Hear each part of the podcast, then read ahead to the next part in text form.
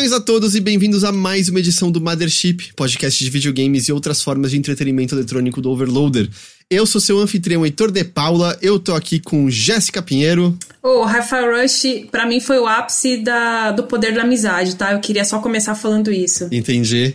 E Caio Teixeira, qual é o, o ápice do poder da amizade para você? O ápice do poder da amizade é, é aquele anime lá do irmão que tem uma, uma armadura. É o Alquimista.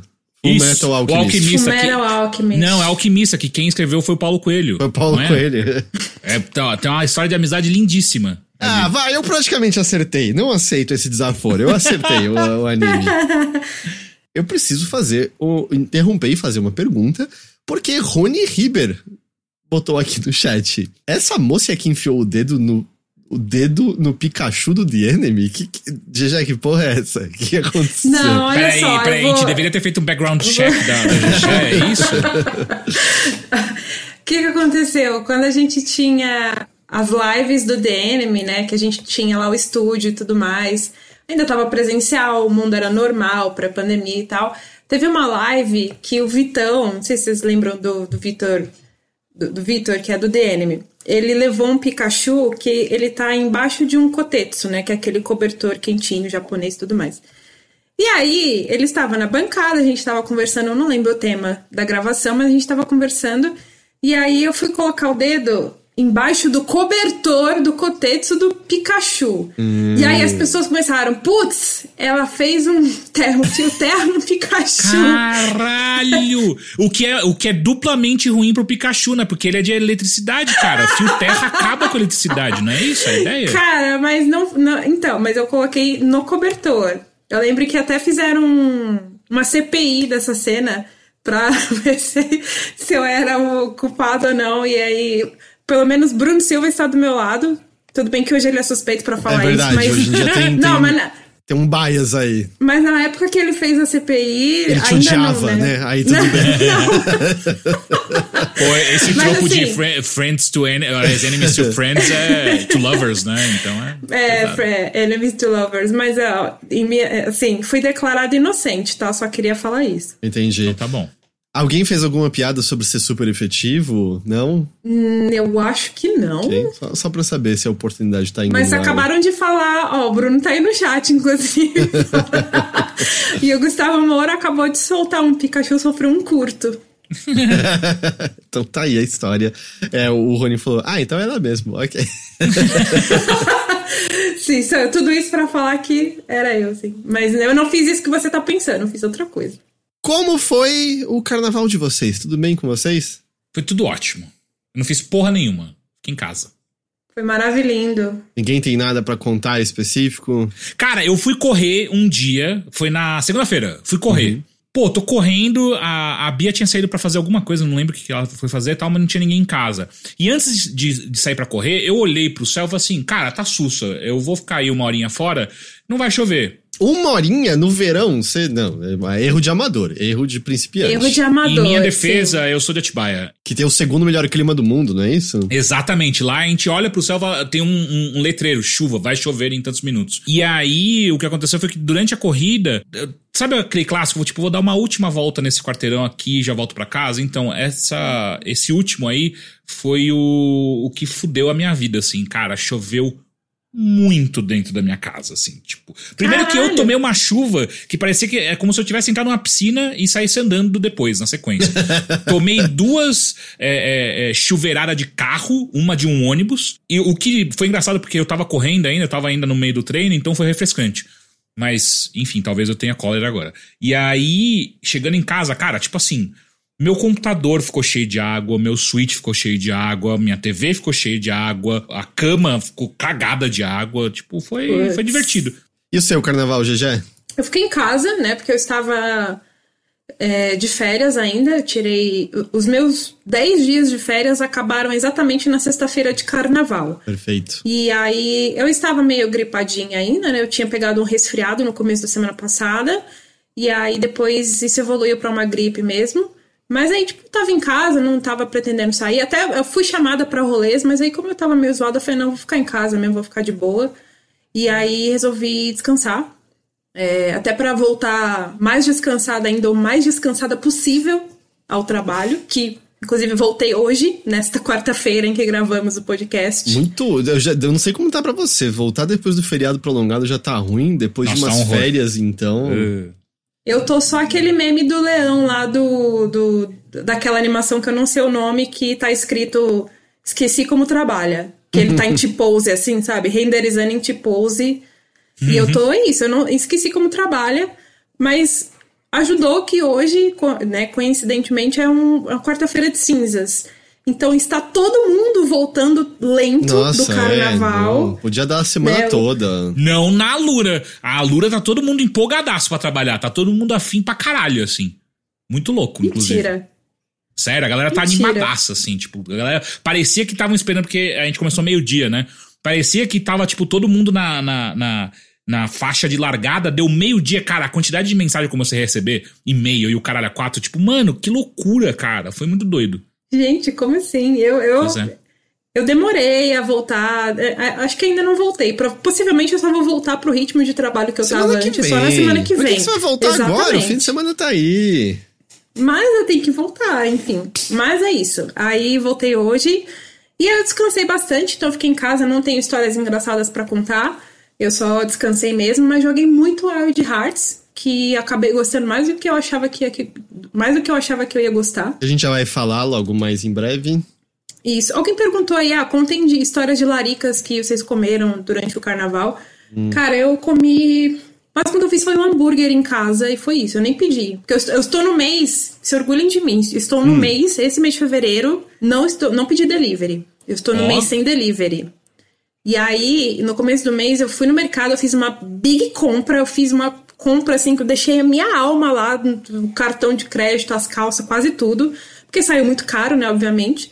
Mas assim, não me arrependo porque eu comprei tudo que eu queria, tudo que eu precisava para passar o mês inteiro sem pedir delivery. E eu estou conseguindo. Não tem a tentação, a comida tá sempre ali, não importa o que. Exato. Eu também quis ficar muito boa, né? Eu quis economizar dinheiro, então também não queria sair. Eu queria, eu, tipo, vi família, vi amigos, fiquei em casa e queria só compartilhar algo. Hum. Um dos amigos que eu vi durante hum. esse feriado de carnaval foi Caio Teixeira. Mentira, Olha. Eu fui na casa dele. Você viu meu eu lírico. E adivinha qual foi uma das coisas que ele fez? Eu acho que tinha, sei lá, meia hora que eu tava na casa dele. Qual foi uma das coisas, uma das coisas que ele fez? que eu fiz? Hum, não sei. Ele ligou a televisão para me mostrar Faustão na Band. Aham, aham, aham. Mostrei Faustão na Band, é verdade, é verdade. Ele, ele, Mentira! Ele, ele, ele ligou a televisão e me chamou para sentar no sofá para ver Faustão na Band pra, pra ir berrando do. Berrando, né? É o Teixeira falando normal. Mas é, e falando nada. Presta atenção, uma hora o filho do Faustão vai aparecer aí. Você vai ver como é que ele trata. Você vai ver como ele trata. E aí, demorou muito para aparecer o filho é, do Faustão. É, porque ele trata mal pra caralho o filho, nem deixa ele aparecer. Não, assim, eu acho que foi. Eu acho que foi fácil meia hora para 40 minutos para pro filho dele ter alguma fala maior. Porque o foco Meu tava Deus. sendo. Ah, como é que é o nome da Lua me traiu? Ah, Joelma. Calypso? Joelma. É, é, o Calypso, não, Joelma. não existe mais Calypso, né? Não existe mais. É verdade, agora é a Joelma. Ela que tava se, se apresentando, então aí tinha a galera falando. Tinha um maluco fazendo churrasco no meio do palco, era meio uhum, esquisito. Uhum, uhum. E aí, depois de muito tempo, apareceu o filho do Faustão para fazer um comentário. E odeio ter que dar um pouco de razão pro Teixeira. Pois é. Mas ele trata meio mal aquele é, o filho dele. É, tipo, cara. Claramente tem uma, uma, uma dinâmica rolando no palco em que o filho é sempre o escada pro Faustão zoar ele. É. Mas é um pouco cruel às vezes, porque tudo que ele consegue fazer é ficar meio rindo sem graça e corta a câmera pra um convidado qualquer. Porra, porque o cara é filho do dono do programa. O que, que você vai responder pro cara, tá ligado? Se o dono do programa tá enchendo o seu saco, você cala a boca e toma, né? Eu, eu ainda não compactuo em como o Teixeira se refere ao filho do Faustão e. Ele é esquisito. Outras pessoas próximas.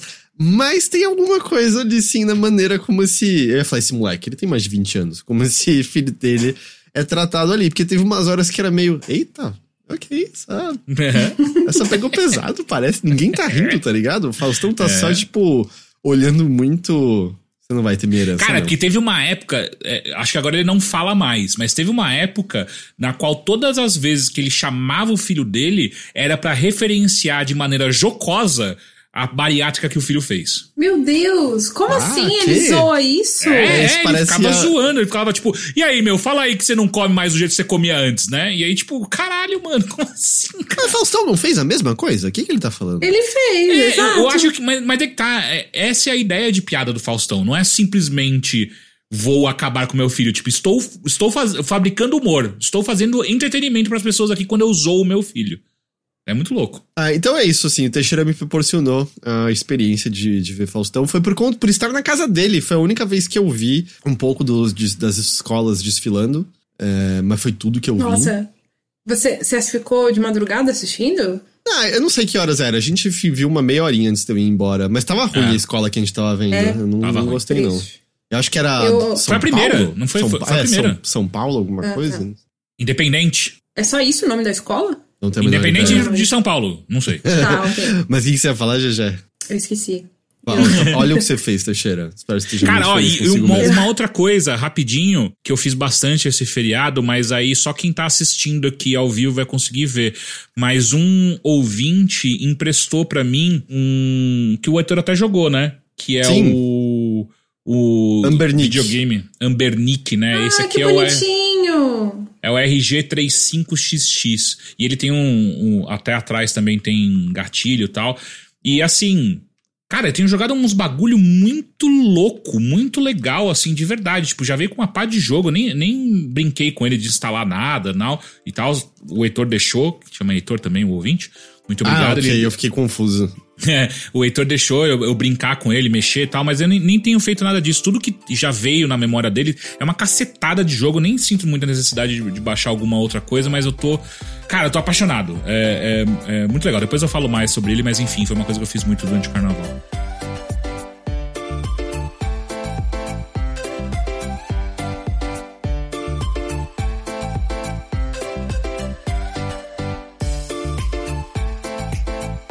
Mas é isso então de introduções. Vamos falar de videogames. GG, Eu. depois de algumas semanas sem sucesso, você finalmente conseguiu interagir com os corações selvagens, né? Você andou jogando Wild Hearts, novo jogo da Omega Force, com distribuição da EA, que é meio que Monster Hunter, porém com madeira mágica. Não é isso? É um, é um bom resumo. É, eu é, recebi o Wild Hearts, né, antecipado, mas só para explicar que o contexto não funcionou muito bem. Aí demorou um pouquinho lá para resolver essas questões, mas consegui jogar.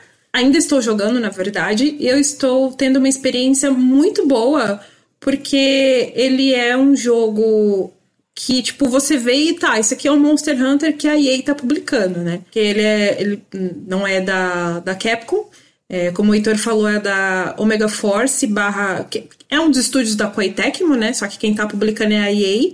Acho que a primeira impressão mesmo que fica, tá, é um Monster Hunter, só que não é da Capcom, é da EA. Só que eu acho que essa impressão meio que morre em uns 40 minutos de jogo. É, eu já não sentia mais que eu estava tanto em Monster Hunter depois de uns 40 minutos, que é justamente mais ou menos ali o tempo que demora para introduzirem para você o Karakuri. Esse, esse Karakuri é a madeira mágica que você citou, Ah, tá, ok. que é o, o grande diferencial dele, né? Mas pera, a madeira é mágica mesmo? Achei que era uma piada do Heitor. Não, não. Não, é uma madeira mágica. Eu, eu nunca brinco no podcast. Eu não. Aham. Tá bom. Cara, eu estou gostando muito, porque esses karakuris, eles realmente me impressionam, assim, a maneira como você vai descobrindo as façanhas que você pode, as façanhas que, que, que essa madeira, né, te oferece para você poder caçar os bichos, né? Só para contextualizar a galera, no Wild Hearts você tem esse os kemono, que são os os monstros que você caça. Eles têm os níveis, né? Tem os níveis de caçado, você até vê lá o.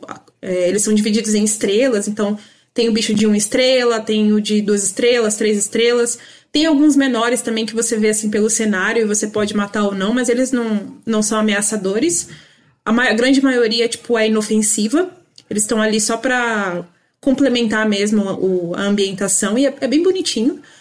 Ah, mas aí tem esses Kemono que são os monstros que estão corrompidos. Eles têm uma habilidade, eles transformam a fauna ao redor deles. Tá. Só que isso, isso pode ser muito mais prejudicial do que aparenta eu falando. Tipo, ah, não, se eles transformam a fauna, é pro bem deles, só que não necessariamente. Porque, por exemplo, a cidade. todos os outros bichos ali também, é isso que eu tinha pensado. Tem isso, e não só, não só os outros bichos, né? Não, não só eles estão, tipo, ferrando o ecossistema todo e prejudicando outros bichos, mas eles também prejudicam é, cidades que estão ao redor. Uhum. Tem um lore aí que ainda. Tem um lore aí nesse jogo que eu ainda tô desvendando ele, né? Porque eu ainda tô jogando. Eu tô com mais ou menos umas 15 horas de jogo só.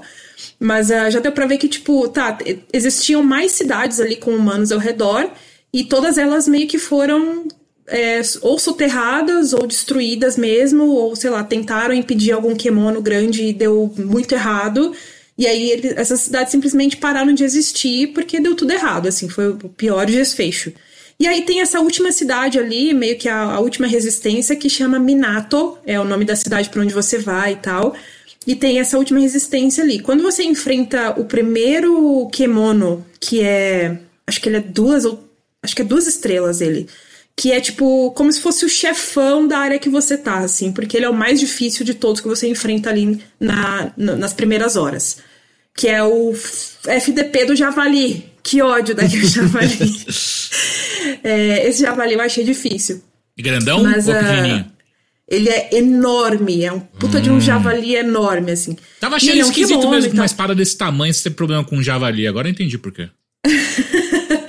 Mas você enfrenta ele e quando você.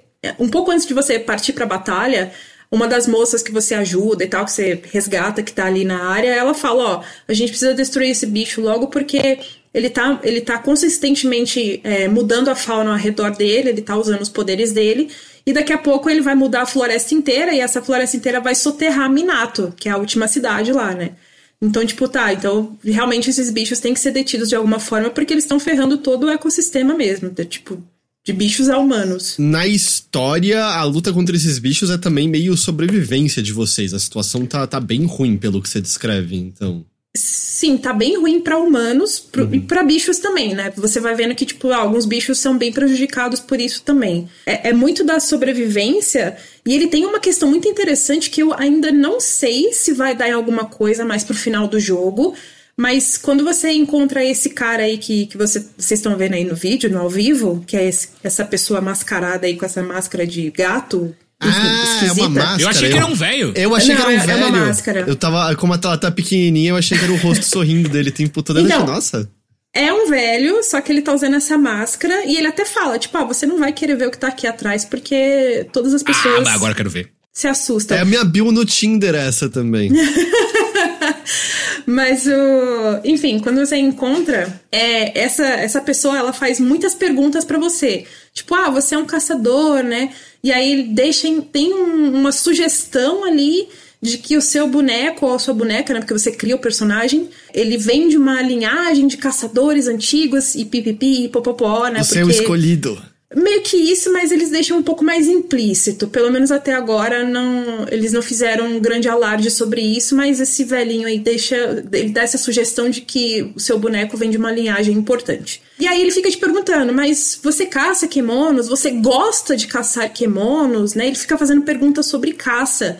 E você pode escolher as respostas, você pode deixar dar respostas dúbias, você pode dar respostas que, tipo, não, eu sou um caçador nato, sabe? Eu curto matar os bichos aqui, é, é, é, é para isso que eu nasci. E você pode dar algumas respostas, são menos respostas, eles são em menor quantidade, mas existem algumas respostas que, tipo, dá a entender que você não quer caçar os bichos. Que você meio que, sabe, quer ser o amigão da natureza ali, apesar de a natureza não tá tão bem assim. Uhum. E eu tô indo mais por esse caminho, assim, para ver se dá alguma coisa, sabe? Tipo, olha, eu tô matando aqui porque eu sou obrigada a matar os kimono, não é exatamente porque eu quero fazer isso. Mas me parece que a narrativa meio que coloca de maneira assim, ou. Oh, eles são do mal. Se você não matar isso, todo mundo vai morrer, né? Não tem o, o lance de. Porque o Monster Hunter, né? Eles até fazem lance que você pode capturar. E eu até acho que dentro da mitologia. Não, eu, nem, eu nem sinto que, que é tão distoante você poder matar os bichos, porém, quando eles estão andando mancando, dói muito no coração. É. Aquilo dói, dói muito no, no coração. coração. Sim. No Wild Hearts eles fazem um pouco diferente, que é até uma coisa que, que tem. Assim, não joguei todos os Monster Hunters antigos, Mas do que eu vi sobre eles e pesquisei sobre eles, eles lembram mais os Monster Hunters antigos, pelo menos alguns deles. Ele tem aquilo de quando você tá. Quando você bate demais no, no bicho, ele dá um rugido enorme, ou então ele dá um grito e ele foge, né? Ele vai para outro, outro espaço ali daquela área para fugir de você mesmo, para dar um espaço. E aí você tem que ir atrás dele. É sem barra de vida também, né? Mesmo esquema. O monstro não tem barra de vida, é. Você tem. O seu boneco tem barra de vida, o, o monstro não. Só que aí, tipo, quando você dá muito dano nele, ele, ele dá esse, esse rugido, ele se cansa, né? E de apanhar, ele dá uma, uma fugida ali, você tem que correr atrás dele. Só que aí, tipo, quando você insiste, chega até ele, continua batendo no bicho, ele dá um. Ele entra no modo berserker, assim, sabe? Ele fica muito mais forte, ele começa a mudar todo o ambiente ao redor a favor dele. Por exemplo, tem, só pra, pra dar esse exemplo mais claro, tem um dos, dos bichos. Eu gostei muito da localização dos bichos, mas eu ainda não gravei o nome de nenhum. Mas tem um dos chefes que é um pássaro que ele tem o poder de te envenenar. Hum. E aí, quando ele fica enlouquecido, né? Que ele entra nesse rage, ele começa. Ele cria ao redor dele, ele, ele meio que muda a plantação ao redor dele para virar poças de envenenamento. Se você deixar, ele faz isso em várias outras áreas e muda, é, fica por um tempo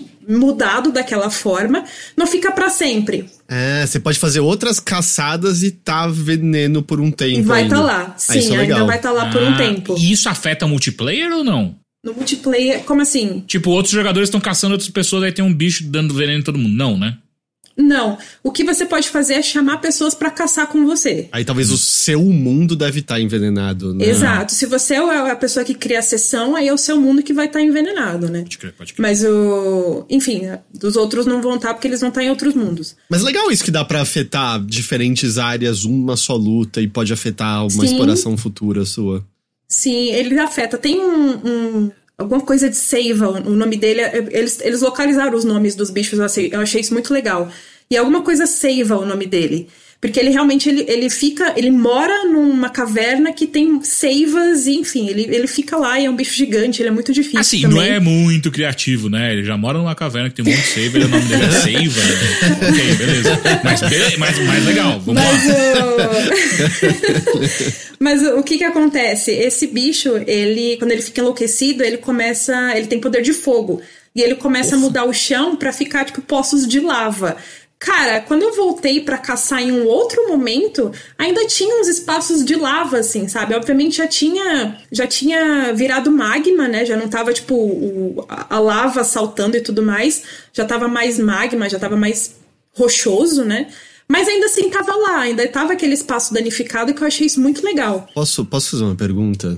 Claro. Qual é a diferença entre lava e magma que eu não sei? Eu achava que era a mesma coisa, pra ser sincero. A magma não é quando tá num estado mais rochoso? Eu não tenho a menor ideia, eu achava que Eu era. acho que é, né?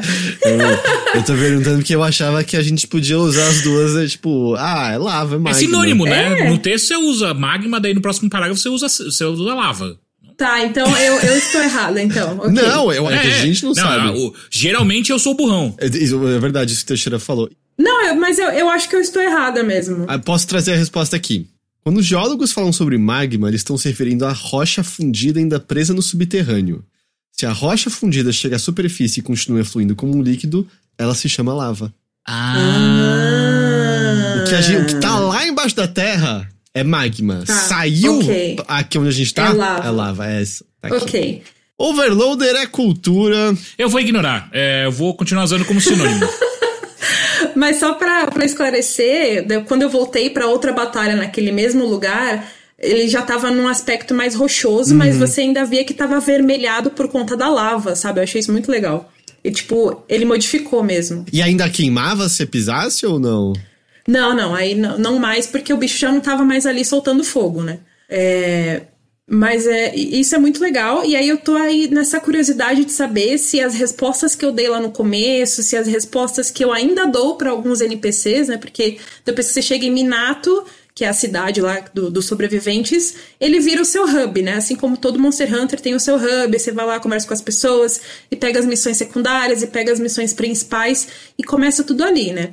E aí, algumas pessoas ainda perguntam pra mim coisas sobre caçada, sobre monstros, fazem desafios. E aí eu sempre eu tô tentando ir mais para esse lado do tipo, olha, não quero caçar esses bichos, mas eu tô fazendo porque não tem outro jeito uhum. para ver se muda alguma coisa. Provavelmente não. Meu palpite é que é mais para você como jogador poder se expressar e sentir que é quase um, uma construção do seu personagem, né? De tipo, é um caçador relutante, mas eu, eu não sei, é... tem cara que a moralidade não é refletida, né, no jogo. Eu acho que não explicitamente, porque tem até uma coisinha que eu fiquei até, sabe, deu um, um estalo assim na minha cabeça, que é quando você tá forjando armaduras novas, você tem como ver quais armaduras tem, são mais voltadas para um lado humano do seu personagem hum. e a, quais armaduras ele meio que faz um, um, filtro, né? E aí tem algumas armaduras que são mais voltadas para o lado kimono do seu personagem. É, é, que nem no Monster Hunter, né? Que você mata é. os bichos e pega parte deles para transformar em arma ou armadura, né? Isso, é exatamente assim. Você vai pegando os materiais, né? Não só caçando os bichos, porque você pode, tipo, matar os bichinhos menores pelo cenário também, eles também deixam materiais. Você coleta muita coisa que tá no ambiente também para comer. Ele, ele, tem a mesma coisa que o Monster Hunter. Você pode também comer coisas, né? Comer comidas, frutas, verduras para aumentar a sua resistência para algumas coisas, uhum. para aumentar um pouco a sua energia. É a mesma coisa que o Monster Hunter nesse aspecto. É, tem também os equipamentos, então você pega os materiais pelos cenários, ou então você ganha, os, ganha certos materiais depois das caçadas, né? Você mata os bichos e ganha esses equipamentos. E aí você leva lá na ferreira e ela forja armaduras, ela pode forjar novas armas e ela pode melhorar as armas que você já tem também. Uhum. E é, é, bem Monster Hunter nesse aspecto, assim. É bem o loop mesmo, né? Caça, pegar coisa e vai te deixar mais forte, é. volta para mais caçada, etc. Né? Isso, bem isso mesmo. Mas aí tem a diferença que é o, cara, o Karakuri, que é a madeira mágica que a gente estava comentando, que para mim, assim, não parece, mas essa madeira mágica faz completamente a diferença, assim. Ele lembra ele tem algumas coisas que você pode criar, porque só para explicar o Karakuri, ele é uma madeira mágica, ele tem uma linha ali mágica que você consegue conjurar coisas para te ajudar na, na exploração e na caçada. Então ali a gente tá vendo até no, no vídeo, esse comecinho aí, você ganha o primeiro Karakuri e você consegue conjurar caixas. E essas caixas elas te ajudam a escalar. Então, tipo, ah, nos lugares que você não consegue, né? Ele tem um, uma, uma barra de estamina ali que dá para você se pendurar um pouquinho, escalar e tudo mais. Mas nem todos os lugares você consegue só com a estamina que você tem. Então você vai lá, empilha as caixas com karakuri e consegue chegar mais fácil na superfície que você precisa. É, e aí, conforme você vai avançando e caçando cada vez mais monstros, os, o karakuri que o seu boneco tem, ele vai despertando novas memórias no seu caçador. Então, seu caçador ele vai aprendendo a conjurar novas, é, novas superfícies e novos, novas, novos hum. itens mesmo para te ajudar na exploração e na caçada. Eu, o, o que mais me surpreendeu, e, e, é muito dinâmico a maneira como essas memórias vêm, porque às vezes você tá no meio da batalha, que nem teve um, acho que foi um, foi que eu enfrentei, acho que foi um pássaro. Eu não lembro, teve algum bicho que eu enfrentei ele se, ele se move muito rápido, ele dá umas rodo, uns rodopios assim, parecia o peão da casa própria, inclusive, não parava de, de rodopiar. E aí tem uma hora que ele para e ele meio que cria uma fonte, porque ele é um bicho de água, né? Ele cria uma. Um, ele consegue criar do nada, usa o poder de Kemono dele, ele cria tipo uma fonte, ele fica em cima da fonte jogando água e aí ele né, vai para cima de você. Ele faz um ataque especial aí. Nisso que ele fez essa primeira vez, a tela, tipo, deu um, um, um pause assim, dinâmico para me ensinar um novo Karakuri, porque a memória tinha acabado de ser desbloqueada. E mas foi coincidência, não é que é pra ser nessa hora, com certeza. Não, ele, ele dá muita cara de que é scriptado, né? Ah, que é pra tá. você, você desbloqueia. É, como é logo no começo, é, parece ser uma das dos Karakuri que você desbloqueia iniciais mesmo, sabe? Entendi. Mas eu achei muito legal a maneira como você desperta essas memórias no início, assim, eu achei bem dinâmico. Nesse bicho em específico, foi muito engraçado porque, tipo, a tela te fala, ó cria trampolim. Aí você vai criar um trampolim. Aí o jogo, agora empilha o trampolim. Aí, tá bom, empilha aí três trampolins, né? Você, você cria um atrás do outro, empilha.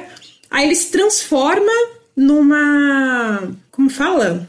Esqueci o nome, não é catapulta. Catapulta. Catapulta. Catapulta? Acho que é isso mesmo. Uma balista. Balista. Ele se transforma nisso e aí, tipo, pega no bicho e derruba ele, sabe? Porque ele tá lá em cima. Então esse negócio acaba derrubando ele, ele fica, tipo, paralisado ali no chão por um pouco, né? Porque o golpe é muito forte e você consegue atacar ele mais fácil, sabe? Então, só pra entender, você empilha três e aí vira uma nova coisa, é isso? É, Ah, sim. O- as caixas, por exemplo, só pra dar um pequeno spoiler, que ela é logo do começo também, né? Uma coisa que você aprende logo no começo e é também scriptado. Ele te ensina a fazer na luta contra o javali, é, você empilha as caixas e aí você cria tipo uma parede e ele automaticamente se transforma numa muralha. E é uma muralha que consegue, tipo, segurar o javali. Só que quando o javali ataca essa muralha, né? Porque ele dá aquele, aquele, aquela investida pra cima de você. Se você criar a muralha a tempo, ele vai pra cima da muralha. E aí a muralha, tipo, implode e dá um golpe nele muito poderoso que ele fica lá no chão também. Você consegue atacar ele. Nossa, é bem legal então, porque é como se é tanto é tanto defensivo quanto ofensivo e você tem essas formulinhas pra lembrar o que você quer fazer, né? Torna mais eu tava achando que era só um lance quase, tipo, invoquei uma torreta, sabe? Invoquei um, um totem que me dá buff nessa área, sabe? Eu achei que ia ser um Sim. bagulhinho mais simples, assim. É, Ele parece simples no começo, mas aí você vai misturando as coisas. Eu tenho a impressão de que mais pra frente eu vou conseguir misturar formas também pra criar novas coisas. Por enquanto eu só tô conseguindo criar, empilhar a mesma forma uma na outra, sabe? Mas de repente, sei lá, vai que eu consigo empilhar um trampolim em uma caixa e criar uma, uma coisa completamente nova, assim, que eu não sei ainda. Uma fórmula secreta, né, que ele não vai dizer. Porque é inter... eu acho que talvez o que soa mais interessante pela descrição é que é uma maneira de você ter um pouco da ideia de descoberta que alguns jogos têm no crafting, mas de uma maneira mais né, resumida e, e com aplicação direta na batalha. Soa bem interessante, eu gostei bastante Sim. dessa ideia. É, você resumiu bem, assim, ele, ele, dá, ele te dá esse crafting, só que ele te dá já um material que tá pronto, né? O que você tem que fazer é, conforme você vai caçando mais bichos, conhecendo mais criaturas, né? Porque tem várias que você tem que conhecer, e aí a partir dessas batalhas com eles é que você desbloqueia essas memórias, né? O Karakuri, ele vai despertando essas memórias conforme você batalha com essas criaturas. Então, é uma forma de te, de, de te incentivar, tipo, caçar todas elas, né? Todos os kemonos que, que, que são problemáticos, que estão causando alguma coisa, que precisam ser detidos. Porque nessas batalhas ele, o Karakuri vai despertar essas memórias novas para você criar novas, novas fórmulas, né? Então é uma, é uma coisa que meio que incentiva a outra, sabe? É muito legal. Você pode empilhar, tipo, duas balistas e vir outra coisa? Não dá tempo. Pelo menos eu não consegui ainda. Porque se você faz a. Quando você faz a balista, ele meio que já faz o movimento pra, tipo, bater no bicho, né? Saquei. Mas é, é muito um point pro Teixeira, né? A pergunta dele foi: eu tenho como empilhar uma arma na outra? E, e ter, Eu posso e ter armas construir empilhadas? três armas juntas e aí vira um canhão? Ai, cara, olha, eu não duvido. Se pá, vai ter um canhão, porque tem um. A gente. cês- não sei se vocês estavam ligados ali no vídeo que tava passando enquanto a gente tava falando. Tem um bicho que aparece na introdução que ele é enorme. Ele é tipo um urso gigante, assim. Eu não, não, assim, não sei se ele é o chefe final, mas eu tenho a impressão de que ele vai estar nos, fi- nos finalmente do jogo. aquela construção de eventualmente você vai enfrentar esse bicho e vai ser lá na frente, porque ele é bem fortão.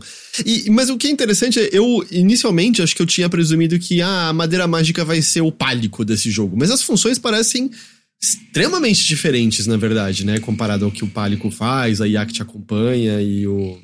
Sabe, sabe o que, que é o. Entre muitas aspas, o, o pálico, né? Só pra. O, o pálico é o amigato, né? Que é o, o amigato que te segue no, no World, no, no Rise e tudo mais. É, esse ajudante, eles criaram aqui um, um cacareco que chama. Yoko. Yo, Yokohomi? Ah, eu não lembro o nome do bichinho. Mas ele é tipo. Sabe o BB-8? Ele, Sei. ele é Uh, ele não é, tipo, bonitinho, assim, que nem o BB-8, mas ele é, é circular também, é um... Um, um Ah, cilindro, bola. né? Você tá, você tá se divertindo com a bola, com o Wilson? Não chega a ser um Wilson porque ele é de metal. Ele é um robozinho. Teria afundado E- no mar. o Wilson Mas teria é um- desaparecido no começo do filme, se fosse o caso. Acabou, acabou o Wilson. Ah, o Lince mandou ali, é Tsukomono. E, e aí você acha Eu esse adoro, não é Tsukomono... esse o, o pepininho, docinho, gostoso? Não, isso é sumo, Sunomono. Ah, é. Tsunomono. É, Tsukomono é essa, esse robozinho circular.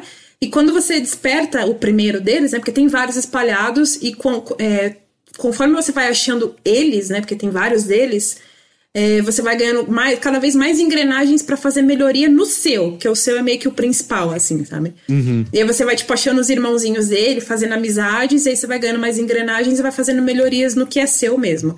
E o, o, equivalente ao pálico meio que seria esse Tsukumono. Uhum. Porque ele te acompanha, ele te ajuda nas caçadas, inclusive, tipo, você consegue segurar um dos botões e aparece uma. Ai, como fala? Tipo um fluxo de energia que vai te guiando para onde tá o bicho, né? E, e, e, aí é muito bonitinho porque esse robozinho ele meio que vai girando assim na sua frente. É, é muito bonitinho seguir ele. E nas batalhas ele também te ajuda. Tipo, ele fica fazendo, por exemplo, muitas vezes eu precisei me afastar da batalha para me recuperar, né? Pra beber uma das águas curativas lá. E aí ele fica se fazendo de bait pro bicho enquanto você se afasta. Então ele consegue chamar atenção, ele consegue prender a atenção do bicho em algum lugar enquanto você faz alguma das coisas que você precisa fazer. Assim. Que, que é bem aquele tipo de coisa. Em dois ou mais jogadores, você pode virar para outra pessoa e falar, ô, oh, né, cola lá no bicho que eu preciso me curar. Mas aí você tem uma iazinha que te ajuda, né, um pouco nisso daí, assim. Porque eu acho que ajuda a dar uma respirada, né? Sim, ajuda. GG, só para entender, a gente tá assistindo aqui enquanto você vai falando uma, um jogador, né? É, batalhando aqui, parece ser um, um, boss. E uma coisa que eu tô notando que ele tá fazendo muito, e não julgando, mas já julgando é o que eu faria também, que é tipo assim, cara, eu construo o trampolim aqui, eu vou ficar perto dele porque, obviamente, o golpe que, ao pular esse trampolim é muito mais forte do que ficar dando espadada uh, no chão do, do inimigo. Mas a minha pergunta é, isso faz com que você fique meio presa a essas estruturas para você é, tirar o melhor proveito ou, ou ser a melhor estratégia ou não? Tipo, dá pra você, tipo, ah, foda-se essa, essa, o, o pau santo aqui, eu vou, vou dar porrada nesse bicho. Não, eles são. Pelo menos assim, na minha jogatina eu estou sentindo que eles são ótimos complementos pra batalha. Não que eu. Assim, não sinto que eu dependo deles para uhum. ganhar mas eles ajudam muito a tirar o dano mais rápido. Entendi. Porque, principalmente no começo, né? Monster Hunter também é assim. É, você é muito fraco contra os bichos que estão ali. Uhum. Você vai construindo suas melhorando suas armas, construindo equipamentos e tudo mais, conforme você vai caçando, né? E aí você vai conseguindo coisas melhores para caçar e ficar cada vez mais forte, mais resistente e tudo mais. E aí, esse primeiro bicho que você tá vendo aí é tipo o primeiro chefe. Ele, ele só ele não é difícil, ele só enche o saco porque ele é um rato que não para quieto. É uma ratazana que ele fica pra lá e pra cá. Uhum. E aí, eu fiquei de saco cheio dele porque eu queria justamente fazer essa, essa tática que você tava vendo aí. De empilhar as caixas e dar o salto para tirar mais dano. Só que como ele não para quieto, era difícil de acertar. Mas depois que eu voltei para caçadas com armas mais fortes e mais resistente e tudo mais, cara, caçar esse bicho aí foi fichinha, foi muito fácil. Ok. E, e, eu só queria entender uma coisa das armas que eu não entendi, né? Porque você tem melhoria, mas assim, ele tem o lance de que você já tem acesso a praticamente todos os tipos, desde o começo, uh, e elas já são meio. Ah, tem esse. Tipo, a espada longa, esse é o combo dela daqui, esse martelo, esse é o combo. Ele, ele segue esse esquema ou não? Segue, mas você vai abrindo, que nem no Monster Hunter também, isso é, é bem inspirado, assim. Todas as armas têm a sua própria linha, a sua própria árvore de, de, de, de fortalecimento, né? E alguns desses fortalecimentos você ganha habilidades específicas. Então, tipo, sei lá, eu tô, eu tô indo com a espada longa mesmo. Eu fiz o arco e flecha. Só que eu, eu tô fortalecendo primeiro a minha espada, e aí quando sobra algumas coisas eu fortaleço o arco e flecha. E aí o que eu fortaleci até agora, eu ganhei algumas habilidades e resistências específicas, é, mas é, é, basicamente isso. E aí, que nem no Monster Hunter, cada uma delas tem um, combos diferentes, né? Distintos um do outro, mas é, é meio que já meio que predefinido. Entendi. Não, pelo menos até onde eu cheguei, eu não aprendi nada, tipo, uau, um golpe ultra foda por conta que eu consegui desbloquear uma habilidade muito específica na árvore de habilidades da arma X, sabe? Mas então você poderia trocar e começar a usar uma nova arma para brincar com novos combos, só teria que melhorar ela um pouquinho, talvez, né? Sim, dá, dá, dá pra trocar tranquilamente. Eu vi, eu joguei online pra caçar. Quando eu fui caçar o javali pela, pela segunda vez, eu pedi ajuda, né, pra ver como que é o online. E aí chegou duas pessoas lá e, cara, eu morri de inveja dessa pessoa. Se vocês tiverem vendo esse podcast ou escutando, saiba que eu morri de inveja do seu outfit, que tava muito chique. e também da sua arma. Porque uma das armas do jogo é aquele guarda-chuva, o, o Akama, Ah, sabe? sim. Cara, esse, esse boneco que tava me ajudando, ele tinha um Akama com efeito de fogo. E era lindo! Era lindo! Ele tava. Eu, eu ficava mais admirando ele bater no, no javali do que eu ir lá e bater nele, sabe? Ajudar. Jogador de Tinha- alto nível com as roupas da hora. Tinha essa arma no. no. Sekiro. no Sekiro, pode crer. Tem. Eu, eu ia falar no, no Bloodborne, mas sim, é Sekiro. É Sekiro. É, o- é especial, né? Muita gente usa Ah. pra derrotar o demônio da agonia, demônio da. É, eu derrotei 100. Isso, sim. O Rony Riber perguntou ali se os bichos brigam entre si no mundo aberto. Eu ouvi. ah, Os personagens dizem que sim, eu ainda não presenciei. O que eu já vi é os bichos grandes matando os menores. Eu fiquei com dó dos menores, inclusive, quando eu vi isso. Mas é a lei da selva, Porque. né? É. É, então, mas eu fiquei com dó porque, tipo, cara, imagina um javali de, que é 10 vezes, 20 vezes o seu tamanho, pegando um coelhinho que é do seu tamanho, sabe? Desperdício, né? Ele não vai nem começar a ficar satisfeito com isso. Mas, mas é o Amuse Bush. É o começo da refeição. Musbush? Quê? Amu- Amuse Bush. Chique, né? Amuse-bouche. É, é francês, look it up. ok. ok, né? Desculpa.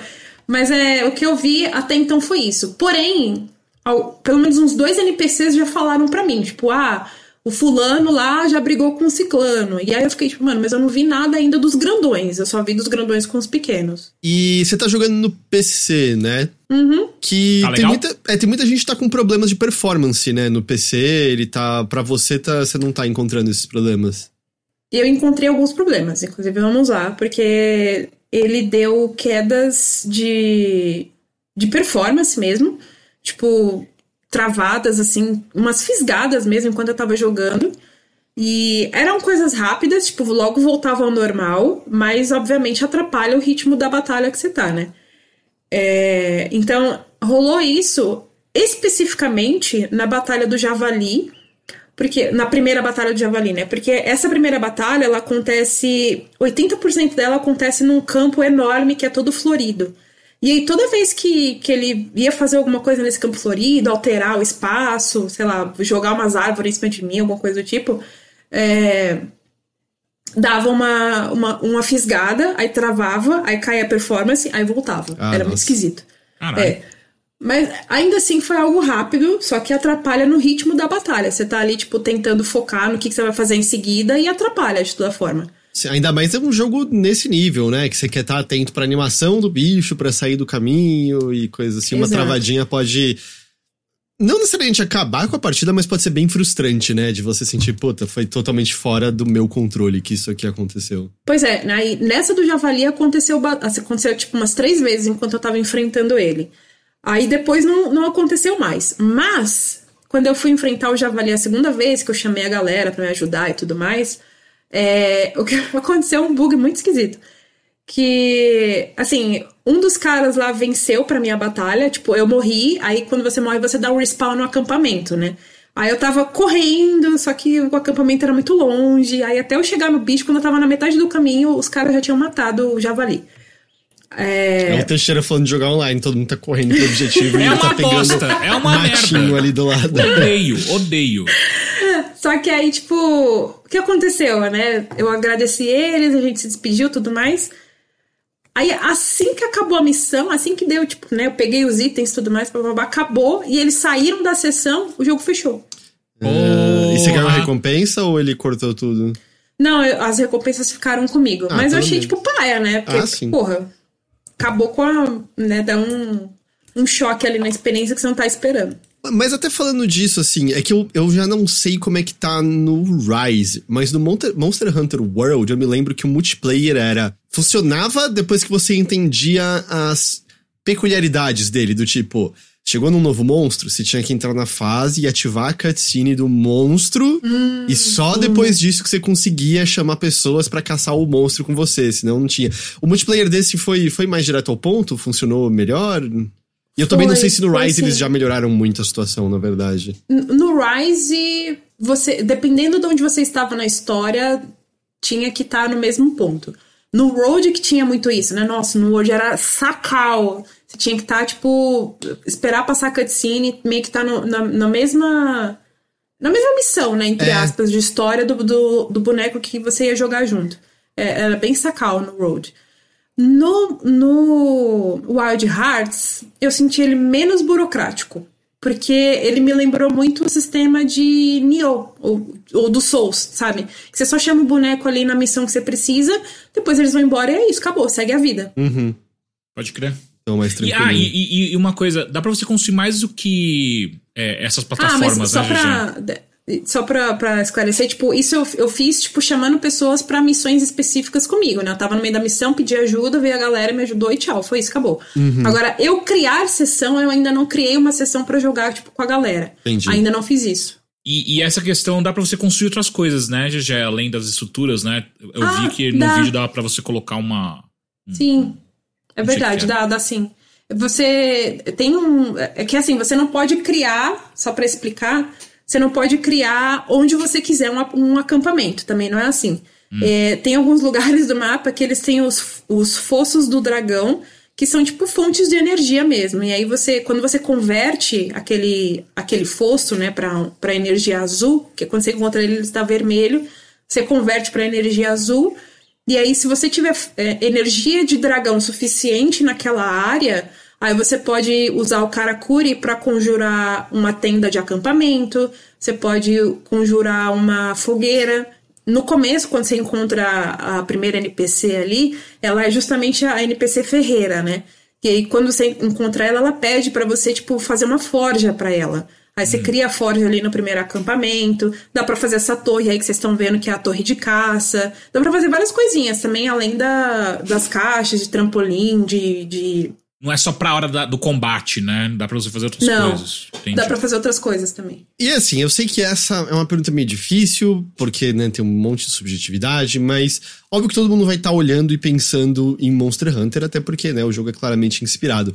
Como, como é que é a posição desse jogo anti-Monster Hunter? Você acha que. Parece que esse jogo é muito legal. Mas você diria pra alguém joga esse jogo ou não, vai pro Monster Hunter Rise, ainda mais que ele saiu pra mais plataformas agora, ou ele tem uma identidade própria o suficiente por conta da, da, da madeira mágica? Como, como é que você tá sentindo ele? Óbvio, você ainda tá numa. Você falou que você jogou umas 15 horas, né? Então você não tem necessariamente. Esses jogos demoram pra você sentir eles totalmente, certo? Acho que qualquer um que joga Monster Hunter, tipo, você entende o que o jogo é em 15 horas, mas você demora mais pra tá internalizando os combos e entendendo melhor. Como é que você tá sentindo, assim, o Wild Hearts nesse quesito? Então, eu senti que ele foi ficando cada vez menos. Apesar de. Assim, não vou falar que, tipo, olha, não tá mais Monster Hunter pra mim, porque tem coisas que lembra, não tem como, assim. Até quando você abre o menu do, das comidas lá pra você selecionar o que comer, os ícones são parecidos, sabe? É, os mesmos íconezinhos lá de, de, de quadradinho, um do lado do outro, fileirinha, etc e tal. Enfim, tem muita coisa que, que lembra mesmo, não tem como fugir disso. É, mas eu acho que ele se destaca e se diferencia muito no gameplay mesmo, justamente por causa do Karakuri. O grande, o grande diferencial dele, que faz toda a diferença e que faz ele se distinguir muito do Monster Hunter, é o Karakuri, que é a madeira mágica. Quando eu comecei a jogar o, o jogo, o Bruno tava aqui em casa e ele tava vendo, né, os Karakuris e tudo mais, e ele comentou que, tipo, lembra um pouco do Zelda, né, que tem alguns cacarecos do Breath of the Wild ali que você usa né, pra, pra fazer invenções mesmo, pra, tipo, você caçar de maneiras diferentes os bichos, pra enfrentar eles de maneiras criativas. E é meio que essa ideia, sabe?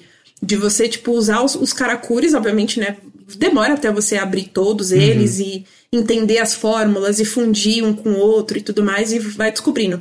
Mas eu acho que uma vez que você abre, pelo menos a maioria deles, a, a criatividade para você caçar os bichos e usar táticas diferentes e armadilhas e tudo mais para caçar esses bichos é meio que única para cada jogador, né? Aí vai muito da sua criatividade.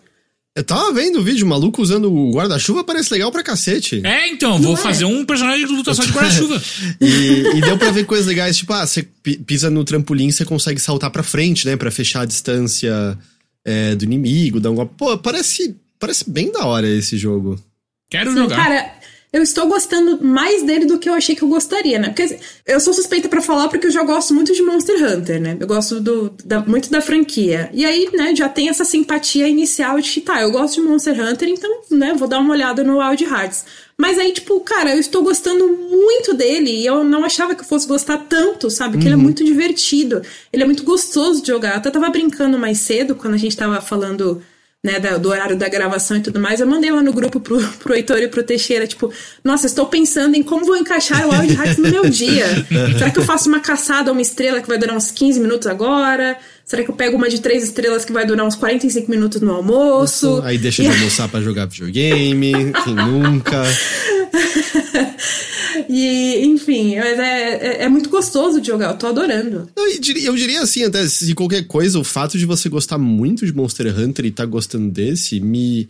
Na verdade, eu, eu leio mais como. Uau, acho que isso diz muito bem sobre esse jogo, sabe? Porque você sabe qual é a versão boa dessa jogabilidade, né? Se esse jogo Sim. não fosse bom, você estaria, puta, né? Mas Monster Hunter faz tudo isso aqui melhor. E se ainda assim tá bom, é porque eles realmente acertaram, né? De acertaram. Já. E que é Sim, engraçado, eu não, eu não associo a Omega Force com um trabalho assim, né? O que, que eles já fizeram, Heitor? Não lembro. Eles fazem, eles fazem tudo que é Musou. Musou ah, é então eles deles. manjam. É. Da hora. Aquele do. Do Hyrule Warriors é dele, não? É deles, dele, é? Uh -huh. é deles, os, né? os Samurai Warriors, os Dynasty Warriors. Eu não, eu não lembro agora o que, que eles fizeram sem ser Musou, mas tudo que é Musou é com eles. Omega Force, o... Wikipedia. Tolkien, o pessoal tá falando aqui que é deles. É Tolkien.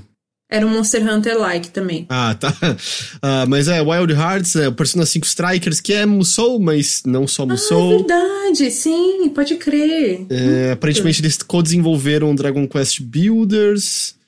Uh, mas é, tô vendo esse Tolkien. Ah, os caras manjam. É, é, mas assim, todos os Souls, eles fizeram Attack on Titan, eles fizeram. É, eu falei, né? Persona 5 Strikers, eles fizeram os Hyrule Warriors. Ainda assim, curioso, não é um estúdio que eu espero trabalho assim, especialmente com o que eu diria. Esse polimento, tá ligado? Eu, eu, uhum. eu gosto, por exemplo, dos Musous da Omega Force. Nunca são os jogos mais polidos do mundo, os mais incríveis tecnicamente. Esse jogo Tá tudo bem bonito, as animações dos monstros parecem muito legais também, assim, pelo que eu pude ver. Então, interessante. E eu quero ele... jogar, eu quero, eu quero jogar com, com guarda-chuva, porra. É, ele tá disponível pra PS5, Series e PC, é isso, né? Ele não saiu pra geração passada, saiu? Se eu não me engano, não, e eu acho que não comportaria, na moral. Ah, eu sei que parece um. Eu, eu, eu, sei que existem problemáticas nesse discurso, porque é um discurso elitista, mas esse jogo não roda no PlayStation 4 e Xbox One nem fodendo. Ah, bom, ele é. é... Tipo, o processador daquelas coisas não aguenta, é muito velho. É, não, não, é, não, não Exato, tem mais a fazer, é porque, né? Depois é porque tempo, não né? aguenta mesmo. Eu acho que, tipo, mesmo que, os, que o, o, o, estúdio faça um trabalho de tentar portar e fazer isso rodar num, num, num hardware mais antigo, eu acho que, tipo, você perde um pouco da, da experiência gráfica do jogo, talvez da performance também. Talvez não, com certeza da performance também, sabe? Fica um negócio meio podado assim que você vê que, tipo, cara, isso aqui não tá legal. Sim, é aquilo, você consegue fazer rodar eventualmente no, sei lá, num Switch da vida. Sim, mas quais, são os, quais são os cortes, quais são os custos, né? Qual é a resolução que esse bagulho vai rodar? Pois é. E, e eu, eu sinto que. Eu sinto não, mas eu, eu sei que. Eu, eu, pretendo colocar isso no meu review lá do Techmaster, inclusive, né? Tipo, pô, nunca joguei um Monster Hunter, nunca joguei um, um, um jogo de caçada do tipo, sei lá, God Hunter, Tolkien, nunca joguei essas coisas aí. Posso ir pro Wild Hearts? Eu acho que você pode, se você tem muita curiosidade. Porque, assim, todos esses jogos que eu comentei, que é Monster Hunter-like, né, entre aspas, é, eles são jogos burocráticos. Uhum. Tipo, não tem um que é menos ou um que é. Quer dizer, os Monster Hunters antigos eles são muito mais. Mas. E tanto que o Road, ele, ele né, ajudou muito na, na questão da acessibilidade dele e as pessoas jogaram muito mais o Road por conta disso, né? Porque a Capcom conseguiu melhorar isso. Deixou Mas, menos, mais fácil de entender como começar a ir bater nos bichos. Né? Sim. Mas eh, todos esses jogos, eles são bastante burocráticos. O Wild Hearts é burocrático também, porque ele tem muita coisa para você aprender. Ele tem, né, essas fórmulas dos karakures, tem os bichos e tudo mais. Tem, enfim, várias, várias mecânicas, tipo, tem a mecânica da comida, tem o acampamento, tem os fossos do dragão. Tem uhum. várias coisinhas que você tem que fazer ali naquele ambiente que, né, enfim, fazem diferença. E a maior diferença dele é o Karakuri e o que você faz com isso no, nas suas caçadas. Uhum. Mas uh, se você nunca jogou nenhum deles, o Wild Hearts é um bom começo, eu diria. Mas esteja atento a isso, né? Ele tem essa diferença que é o Karakuri, que é a madeira mágica, que pode mudar bastante a maneira como você caça um bicho ou não. Cara, eu fico. Eu fico preocupado com esse. Preocupado, né? Preocupado. É, é fico preocupado. Não, eu, eu, fico pensativo sobre esse tipo de jogo porque a GG acabou de falar um negócio que é exatamente o tipo de coisa que me, me espanta desse tipo de jogo, que é ele é a burocracia, né? Ele tá muito tá muito ligada a tipo você vai viver nesse jogo enquanto você quiser jogar, sabe? Tipo, você tem que aprender todos os sistemas dele, você vai ter que aprender como quais são os pontos fracos de cada boss, vai ter que chamar amigos e pronto, isso daí já faz com que eu que gosto de jogar sozinho, ah, sei lá. Você concorda com sozinho. isso? Eu acho que dá para jogar sozinho inteiro, não dá? Não, não. Monster Hunter também dá, mas uhum. você deve não sei, parece que não. Parece que o jogo não foi feito para isso, sacou? Mas, mas você pode, tipo, que nem eu comentei, sabe? O Javali, eu achei ele um boss que, tipo, me tirou muito do sério. Porque. Não porque ele é difícil. Pro início do jogo ali, ele é um, um chefe difícil. Ele é, tipo, o chefão da primeira área, digamos assim, sabe? E aí, na segunda vez que eu fui enfrentar ele, mesmo eu estando mais forte, com uma arma melhor, armadura melhor e tudo mais, eu pensei, não, eu vou chamar uma galera aqui para me ajudar. Eu já aproveito e testo como que é essa questão de você chamar a galera, né, pro, pro multiplayer, para uma, pra uma missão. E, cara, eu gostei muito de como foi, porque só chamei a galera, quem topou entrou e foi isso, eles me ajudaram ali na batalha, depois foram uhum. embora, acabou.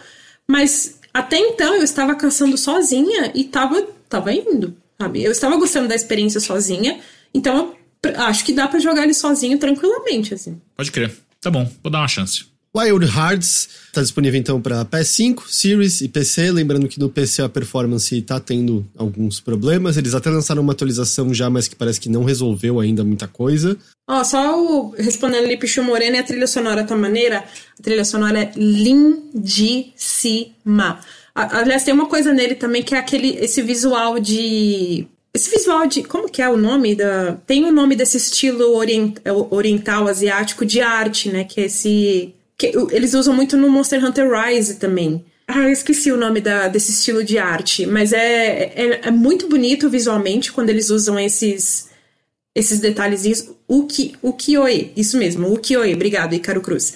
Esse estilo meio ukiyo-e, que é o, um traçado oriental ali e tudo mais, que eles usam, usaram no Monster Hunter Rise e no Wild Hearts tem bastante também, principalmente na apresentação dos monstros. Uhum. Visualmente, quando eles usam esse, esse estilo gráfico, fica lindíssimo, eu acho belíssimo.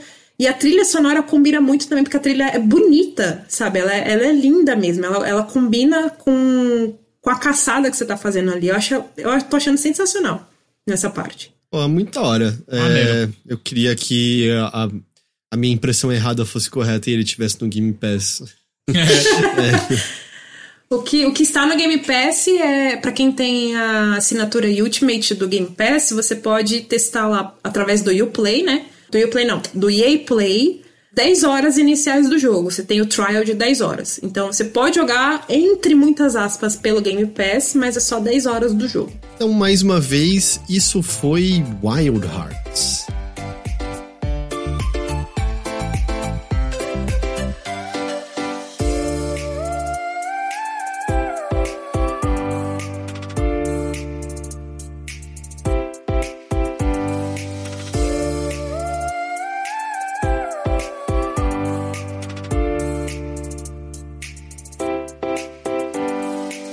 Teixeira. Pois não. Me fala aí como é a sua vida atual de minigameiro, então. Minigameiro? Você quer falar disso aqui? Eu achei que era isso que você queria falar. Eu quero falar de Atomic Heart, mas pode ser um ah, pouco disso aqui também. Por que, eu fico esquecendo que você jogou Atomic Heart? Não sei, não sei. Você tá com alguma coisa contra mim. Eu Peraí, então finge que não aconteceu nada do minigame. Caio Teixeira. Pois não. Me fala sobre o seu coração atômico. Cara, coração atômico, Atomic Heart. Eu, eu joguei mais ou menos umas quatro horas, mais ou menos.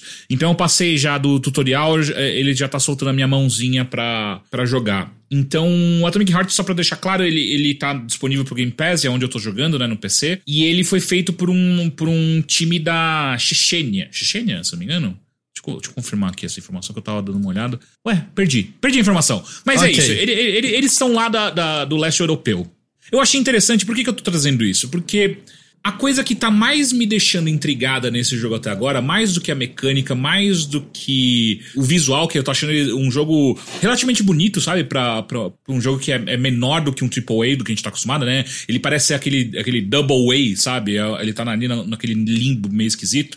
Mas a coisa que tá mais me deixando interessado é a, o, o setting da história, né? Todo o background. Por quê? Ele ele, é- ele, ele tá dentro de um universo paralelo no qual a União, União Sovi- Soviética se tornou uma potência tecnológica gigantesca no mundo, e não só isso, por, por, por ter se tornado essa potência tecnológica, ela vence a Segunda Guerra Mundial. E isso afeta diretamente todos os acontecimentos que a gente tem daí pra frente, né? E, e o jogo se passa, pelo que eu entendi, ali pelo, por volta de 1955, 56, alguma coisa assim. Então, eu tô achando muito interessante essa roupagem e o que que um estúdio do leste europeu enxerga de um mundo no qual o comunismo, entre aspas, venceu. Porque ainda não ficou claro pra mim até onde eles vão levar a, a ideia desse universo paralelo e como que eles vão lidar com isso. Porque, puxando rápido pela memória, a gente tem o, o, o próprio Wolfenstein, o, o novo, né? Que tem muito disso, tipo, ah, a Alemanha venceu e o que, que é o que, que é o mundo com a Alemanha vencendo a Segunda, Segunda Guerra Mundial. E nesse ele propõe uma outra possibilidade, né? Tipo, ah, se a União Soviética, Soviética ganhou, e não só isso, ela é uma potência absurda. Tanto que em 1950 e pouco eles já estão com robôs, androides funcionando normalmente, integrados totalmente dentro da sociedade. Só que algumas coisas já me incomodaram, porque a proposta do jogo é. A União Soviética criou todos esses robôs, ela criou todos esses androides, e ela, não só isso, ela criou também uma forma de internet que eles chamam, eu não vou lembrar o nome agora, mas é uma é como se fosse uma precursora da internet onde você consegue se conectar ao mundo inteiro e ter acesso ao conhecimento do mundo inteiro. Só que daí ele extrapola para lados é, da ficção científica, onde você consegue instalar um chip e você te, você automaticamente sabe tudo que dá, o que dá para saber sobre física, tudo que dá para saber Tipo sobre Matrix. astrologia. Exato. E, e qual é a parte que me incomoda? Os problemas, alguns dos problemas propostos que eu tô vendo no cenário, posso, não é? posso só uma coisa? Porque já Ah. vi duas ou três pessoas no chat. Mas a União Soviética não venceu a guerra? Acho que o Teixeira quis dizer ela saiu como a única vencedora dominando tudo. É, não, tipo, não foi. o- ela não faz parte da aliança, né? Dos aliados. Sim, ela gente, é a união. ninguém está negando que a União Soviética Porra. derrotou os nazistas É, e empurrou. caralho, É, gente. Teixeira tá explicando o contexto do mundo de fantasia aqui. É, Ela, ela solou ali a guerra. é, A União. Soviética falou, let me solo é, Hitler. E aí... Enfim, e aí, uma, uma das propostas. Então, o que acontece? A, a- você é um agente, o seu personagem é um agente que não fica claro até o momento onde eu tô, e com certeza vai ser um mistério que eu vou descobrir durante o jogo. Que você acorda assim, memórias, mas você tá nesse universo e, e você é escolhido pelo cientista-chefe, que aparentemente é como se fosse o grande líder da União Soviética, você é escolhido para fazer algum trabalho para ele. Só que enquanto você tá indo fazer esse trabalho para esse cientista, obviamente a inteligência artificial desses robôs, desses androides da União Soviética, entra em parafuso e começa a atacar todos os todos o- os cidadãos, né? E aí é você, tipo, pô, vamos entender o que tá acontecendo. Só que uma das coisas que você já tem acesso, uma das informações que, que passa, é que é, é um, é um momento muito rápido, mas ficou muito marcado na minha cabeça. que Você tá andando em- é, no meio da multidão e você escuta um rádio falando sobre os Estados Unidos estão pedindo ajuda porque com a chegada dos robôs fornecidos pela União Soviética, ninguém mais tem emprego. Porque todos os empregos mundanos, entre aspas, são dominados pela- pelos robôs. E aí eu fiquei tipo. Pera, Cara, mas mas se. se a União Soviética tá dominando tudo, É, então as pessoas não precisam, os robôs poderiam trabalhar, ninguém precisa trabalhar e todo mundo poderia receber o necessário. Estado. Exatamente, é isso, sacou? Tipo, a União Soviética consegue atingir, pelo que a minha leitura até então, consegue atingir o mo- comunismo através de uma tecnologia muito ab- absurda na frente, o que faz com que ela liberte todos os trabalhadores, Sim. entre aspas, né, os trabalhadores. Porque não é, vai faltar braçais. recurso pra todo mundo, porque ninguém mais precisa trabalhar. A gente Exato. consegue fazer tudo com robô. E aí, o que ela tá propondo é que o problema que os Estados Unidos está enfrentando é que agora as pessoas não têm emprego. Eu fiquei tipo, cara, tanto que assim que apareceu, eu pausei e fui ver, tipo, de onde é esse estúdio? Só me falta, tipo, é, é, ser um estúdio, um estúdio do Ocidente, saca? Falando alguma merda sobre. tentando. Pior é que eles estão. Eles tiveram uma controvérsia recente de acusação de que eles hum. estariam compartilhando dados de usuários russos com o governo russo, porque seria uma coisa necessária. Eles disseram que não. Aí eles deram uma resposta muito ruim depois, já a gente não quer falar de política e não sei o que lá. A Ucrânia parece que, que proibiu né, o jogo lá, porque por, por conta dessa treta de fornecer os dados para Eu acho que é, russo. e teve o lance também que a data de lançamento é muito próxima da data de aniversário da invasão ucraniana. Nossa, pode crer, tá para fazer um ano, né, a guerra, é. o início da guerra. Pode, nossa, é verdade. Acho que é dia 28, inclusive, que faz, né? Uma... É, é por aí, deixa eu ver aqui. Mas aí, cadê? Quando, em resposta, a Mudfish disse que a empresa é neutra nos, nas ocorrências mundiais e não comenta é, política ou religião. Bom, enfim. Essa foi a parte. É, é, essa parte de background histórico foi o que mais me deixou intrigado por conta disso, sacou? Tipo. É, é, é, um jogo que tá super. Pelo menos na minha bolha, eu vejo muitas pessoas jogando, eu vejo muitos comentários sobre ah, A gente tá jogo. esperando há anos, né? Ele tá, ele tá, é, ele tá há muito tempo em desenvolvimento e todas as vezes que ele aparecia, ele visualmente ele tinha um estilo, tem um estilo muito muito marcante quando você o vê, né? É.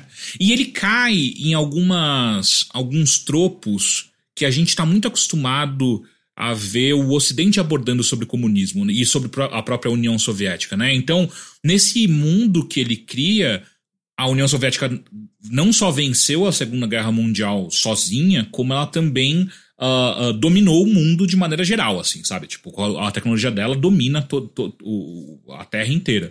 Só que os tropos do tipo, ah, o grande líder, é, nós louvamos o grande líder, a propaganda política em todos os negócios, eu fiquei meio. Hum. É, é isso que a gente. Ué. Sabe, é isso que um que um país que venceu e é comunista é, é, essa propaganda. Uma coisa que o Stavros falou é que às vezes na lore do mundo, os Estados Unidos, tipo, vive no próprio modelo e aí o modelo pode com ser, os robôs não funciona, né? Pode mas... ser, pode ser. É, então, como eu apontei, eu não joguei muito esse jogo, mas eu essa tem sido a parte que mais me fisgou do, do, do, do de tudo que eu tenho visto até agora essa parte contextual dessa história diferente é o que mais está me deixando. Eu, eu, eu, fico assistindo e lendo os diálogos para tentar entender o que, que eles estão querendo passar uhum. de mensagem, sacou? O que, que você quer dizer? Eu, eu faço isso do jogo, né? Mas aqui, ah, esse é, é, ainda mais claro, né? Tipo, caralho, o comunismo venceu a Segunda Guerra Mundial, foi, sabe? E, e o que, que a, a humanidade vai a partir disso? Depois que você entra mais no jogo em si, isso ainda aparece? Ou só tá matando o robô e. Não, ele ainda aparece bastante porque ele é pano de fundo para tudo que tá acontecendo, né? Então, é por conta da, da, da tecnologia criada na União Soviética que eles venceram a, a Segunda Guerra Mundial, essa tecnologia o tempo inteiro ela é utilizada para forçar a mão da União Soviética sobre qualquer outra população, né? Porque ela, ela domina essa tecnologia. E, e as relações de trabalho, as, as relações interpessoais das pessoas, tá, tá, tudo muito em volta disso, saca? Então, até o momento, até onde eu joguei, isso ainda é muito presente, saca? Uma das coisas, por exemplo, que. que não, se bem que. É spoiler, Spoilers. melhor não. É spoiler, ainda não. Mas enfim, beleza. Tirando isso da frente, que é a parte que tem me deixado mais animado e mais é, é, é, empolgado com o jogo, falar um pouco da mecânica dele, da, da jogabilidade dele. Ele é muito parecido com Bioshock Infinite muito. Com Bioshock de maneira geral, né?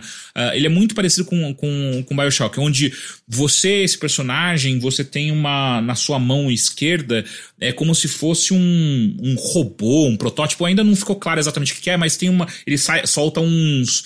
Um, um, uns tentáculos, né? E ele conversa com você. É uma inteligência artificial que você pode conversar com.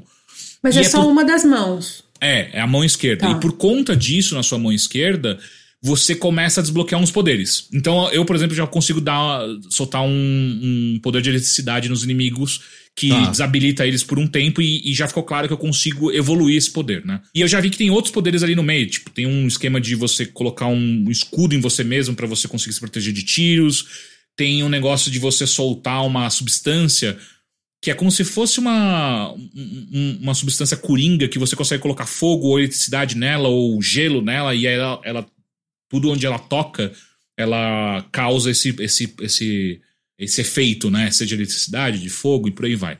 Então, tem toda uma, uma, uma, uma árvore de, de, de habilidades focada só nesses poderes que você tem na mão. Aí, junto disso, você vai liberando armas, né? Você vai desbloqueando armas, vai pegando blueprints, né? É, é, é, blueprints? Como é que é em português? Plantas. Esque Plantas. É, planos. Esquemas. É, planos, esquemas e por aí vai. Diagramas. Aí você- diagramas, Diagramas. perfeito.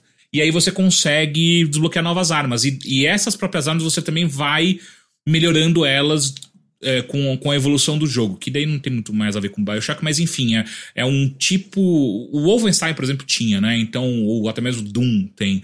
Ah, então são mecânicas que você já tá com. Já conhece, já tá acostumado a, a, a jogar. E aí, é, é, a mecânica de combate em si, ela é muito focada em desviar no momento correto. Então, até o momento eu só encontrei inimigos que lutam corpo a corpo. Então é só. é, é, brilha um- um- uma parte do corpo do inimigo quando ele vai te dar um ataque com aquele, seja com o pé, com a mão. E aí você dá uma esquiva e você eh, abre oportunidade para você bater no inimigo. Parece que ele vai ter alguma coisa de escassez de munição, porque ele tá dando bastante ênfase na minha arma corpo a corpo também. Que, que é engraçado, né? O Bioshock, eu acho que ele tinha uma. Era meio que uma crítica, eu acho que. Eu não sei se tinha uma conquista, que você podia meio. Era muito forte eletricidade, bater com a chave inglesa. Eletricidade, bater com a chave inglesa. É. E parece que esse combo tá meio aí, né? Eletricidade pra parar Sim. e esse bate corpo a corpo e economiza munição, né? Dessa maneira. Exatamente. É, e, e, e, assim, pra deixar claro, a, a sensação de golpear com. Porque você tem um machado, né? A sua principal arma, pelo menos até agora, principal arma corpo a corpo. A sensação de você acertar um inimigo com um machado, onde você acerta, deixa a marca, sabe? De corte, de porrada. Então é, é, é gostoso, é um combate muito, muito interessante você fazer. Os inimigos, eu tô jogando na, na- na dificuldade normal, os inimigos são muito rápidos, então você precisa estar muito esperto com o que você tá fazendo pra você se desviar pra um lugar correto e não ficar encurralado. E também de você chamar um inimigo de cada vez, né, Pra você eh, pegar o agro certinho, pra você ter chance de matar ou danificar bastante um inimigo antes de aparecer outro, porque eles são fortes. Então são alguns golpes que você tem que dar, e se você acerta a cabeça, dá mais dano, aparentemente. Enfim. uma- um outro jogo que me lembrou bastante, o Atomic Heart, eh, pelo, pelo combate mesmo, e até mesmo um cenário que lembrou bastante, é o Prey novo, né? O último Prey. Então tem me lembrado bastante também essa. A, a junção de elementos que o Atomic Heart traz. E a última coisa que eu queria citar bastante, que é eu tô achando um jogo muito bonito. Ah, e eu digo do ponto de vista artístico mesmo da coisa, não necessariamente gráfico. Eu tô achando muito interessante essa ideia de como eles é, pegaram a arquitetura da União Soviética e falaram, tipo, cara, se ela tivesse vencido a guerra sozinha, com essa tecnologia toda, o que, que seria a arquitetura. Não hoje em dia, porque parece que o jogo se passa em 1955, então não é muito tempo depois Mas da guerra. como seria depois ali? Exato, né? como que seria uma época de ouro da União Soviética com essa tecnologia toda ela dominando o mundo? E é, cara, é muito bonito, é muito interessante, sabe? Ah, esse retrofuturismo que eles brincam com Atomic Heart, onde você tem robôs e uma inteligência, ah, inteligência, inteligência artificial já super desenvolvida, junto de uma arquitetura neoclássica, sabe? E também algumas coisas meio. Como é que chama aquele, aquela figura de linguagem, Heitor, quando é uma coisa futurista numa coisa do passado? É um retrofuturismo? Não, sim, Anacroni- mas é que tem anacronismo? Anacronismo, isso. É, perfeito, anacronismo. É, um dos anacronismos muito loucos que, que eu já passei, que é uma hora você tem que ir pra um. Pra um, pra um outro lugar onde você tá. Você começa numa, numa praça e você tem que ir pra uma fábrica. E para você ir pra fábrica, você pega uma chave de um carro, e é um carro de 1950, e quando você entra no carro, aparece um, um robô que voa, fala, ó, aperte seu cinto aí, eu fico até tipo, ué, mano, o que, que tem esse robô aqui? Daí ele solta umas, uns tentáculos, pega o carro e começa a levitar o carro e me leva pro outro lugar. Tipo, pra que, que você me colocou num carro dos anos 50 pra você me, me Mas de engraçado, robô? eu acho que isso diz um pouco sobre Então, a cultura, né? De- Sim, e, e ele até comenta sobre isso, sobre como, ah, essa é a maneira, an- entre aspas, antiga que a gente viajava. A gente pode usar os nossos transportes de alta velocidade, mas a gente quer que você experiencie como a gente viajava antigamente pra gente não esquecer da onde a gente veio, sabe? Tipo, Só que com um robô voando, levantando É, seu carro é, no é. ar. aham. Enfim, Não, não que eu esteja achando ruim, tá? Eu tô não, achando não, demais. sou interessantíssimo achando... isso. É, então, e, e, é por isso que eu tô que, eu, que eu tô ainda mais intrigado em como que eles vão lidar com todo, todo o rolê de União Soviética, comunismo, capitalismo e por aí vai. Tem uma hora que eles fazem uma piada com capitalismo que é super bobinha, mas eu achei divertida, que é ele tá discutindo, o seu personagem tá discutindo alguma coisa com outro com outro cientista e aí ele faz, acho que uma pergunta sobre sobre o, o espaço e aí o personagem responde: Ah, se eu ganhasse um rublo para cada vez, para cada hora que alguém me pergunta sobre o espaço, eu já teria me tornado um capitalista. e aí eu fiquei. Tá. tá bom, tá bom. bom. É, é, entendi, entendi. Uhum. Então eu tô muito curioso em como que eles vão fazer isso, saca? E eu tenho só um, um problema que eu encontrei no jogo até agora, que é, que, é, que até impacta de certa maneira, que é. Parece que o a, a engenharia de som dele não tá muito legal, porque. Hum. Principalmente em, em cutscenes, tem vários momentos onde, sabe, tipo, vem, acontece alguma coisa muito grande, tipo, um robô enorme cai na sua frente. O que, que você espera é que bum, uma porrada é. com peso, né? E o que tem acontecido com certa frequência é que cai o robô e é um som tipo. Pá. E você fica. Hum, não acho que era isso que vocês queriam me passar, sabe? Como. Você não sente o peso, né? Não, mas é engraçado porque é só nas cutscenes. No combate, você sente o peso, como eu falei, né? Do machado quando você acerta um robô. Pô, é uma porrada que deixa a marca, mas você sente, inclusive pelo som, né? Que é um, uma porrada forte. Os golpes que você uhum. toma também são. Você sente através do som também, né? Mas parece que na cutscene eles deixaram alguma coisa cair. Sabe? Parece que eles não. Não sei se não tomaram cuidado, não sei se putz, cara, a gente só não conseguiu fazer mesmo por algum motivo, mas é engraçado porque na cutscene especificamente fica muito claro, tem uma explosão e a explosão parece que é uma biriba, né? Pá! Você fica, não, não, tipo, tá explodindo uma, uma fábrica na minha frente, uma explosão, vibrar, né? Porra, não, uhum. é uma, um negocinho pequenininho. Para um jogo em primeira pessoa, você precisa, né, desse, desse impacto, porque, em teoria, é. você tá sendo a visão do cara ali, né? Eles é. precisam te passar é, uma experiência de impacto muito forte para você sentir essa imersão, né? É. E uma, uma outra coisa que eu achei interessante, como é, ele é um jogo que ele tem essa coisa, né, do Prey ou até mesmo do BioShock, onde você entra numa sala e aí você, puta, eu quero abrir todas as gavetas para pegar o, o é, itens e por aí vai, né, é, para fazer o loot completo da área, né? Só que parece que esse jogo falou, cara, 2023, né? Você vai ter que abrir gaveta gaveta para você pegar as coisas. Então daí ele, dá uma desculpinha que o, a, a, sua mão esquerda que tem o, esses tentáculos, ela, ela consegue produzir um como se fosse algo magnético e aí você segura o botão que você usaria para abrir a gaveta e só sai andando pelo, pelo cenário, passando na frente do, dos armários, por aí vai, e tudo vai abrindo e vindo os itens pra você. Ótimo. Tipo, cara, e, e, é, e, é, e, de novo, o som é mó legal, porque você escuta as, as gavetas abrindo e vindo o, o, os itens metálicos, né, pra, pra você. E fica, puta, que legal, cara. Então fica ainda mais esquisito essa, essa falha na cutscene, uhum. sabe? Pode ser um bug mesmo, né? Vai saber pode algum. Pode ser, pode ser uma última coisa que se esse jogo tivesse saído em 2020, no, no meio de 2022, é, não, não faria nada pra gente no Brasil, mas agora em 2023, depois que o Lula venceu, o que acontece? Um, a primeira, um dos primeiros upgrades que você pega é, é a capacidade de você escanear o, o, local onde você tá, né?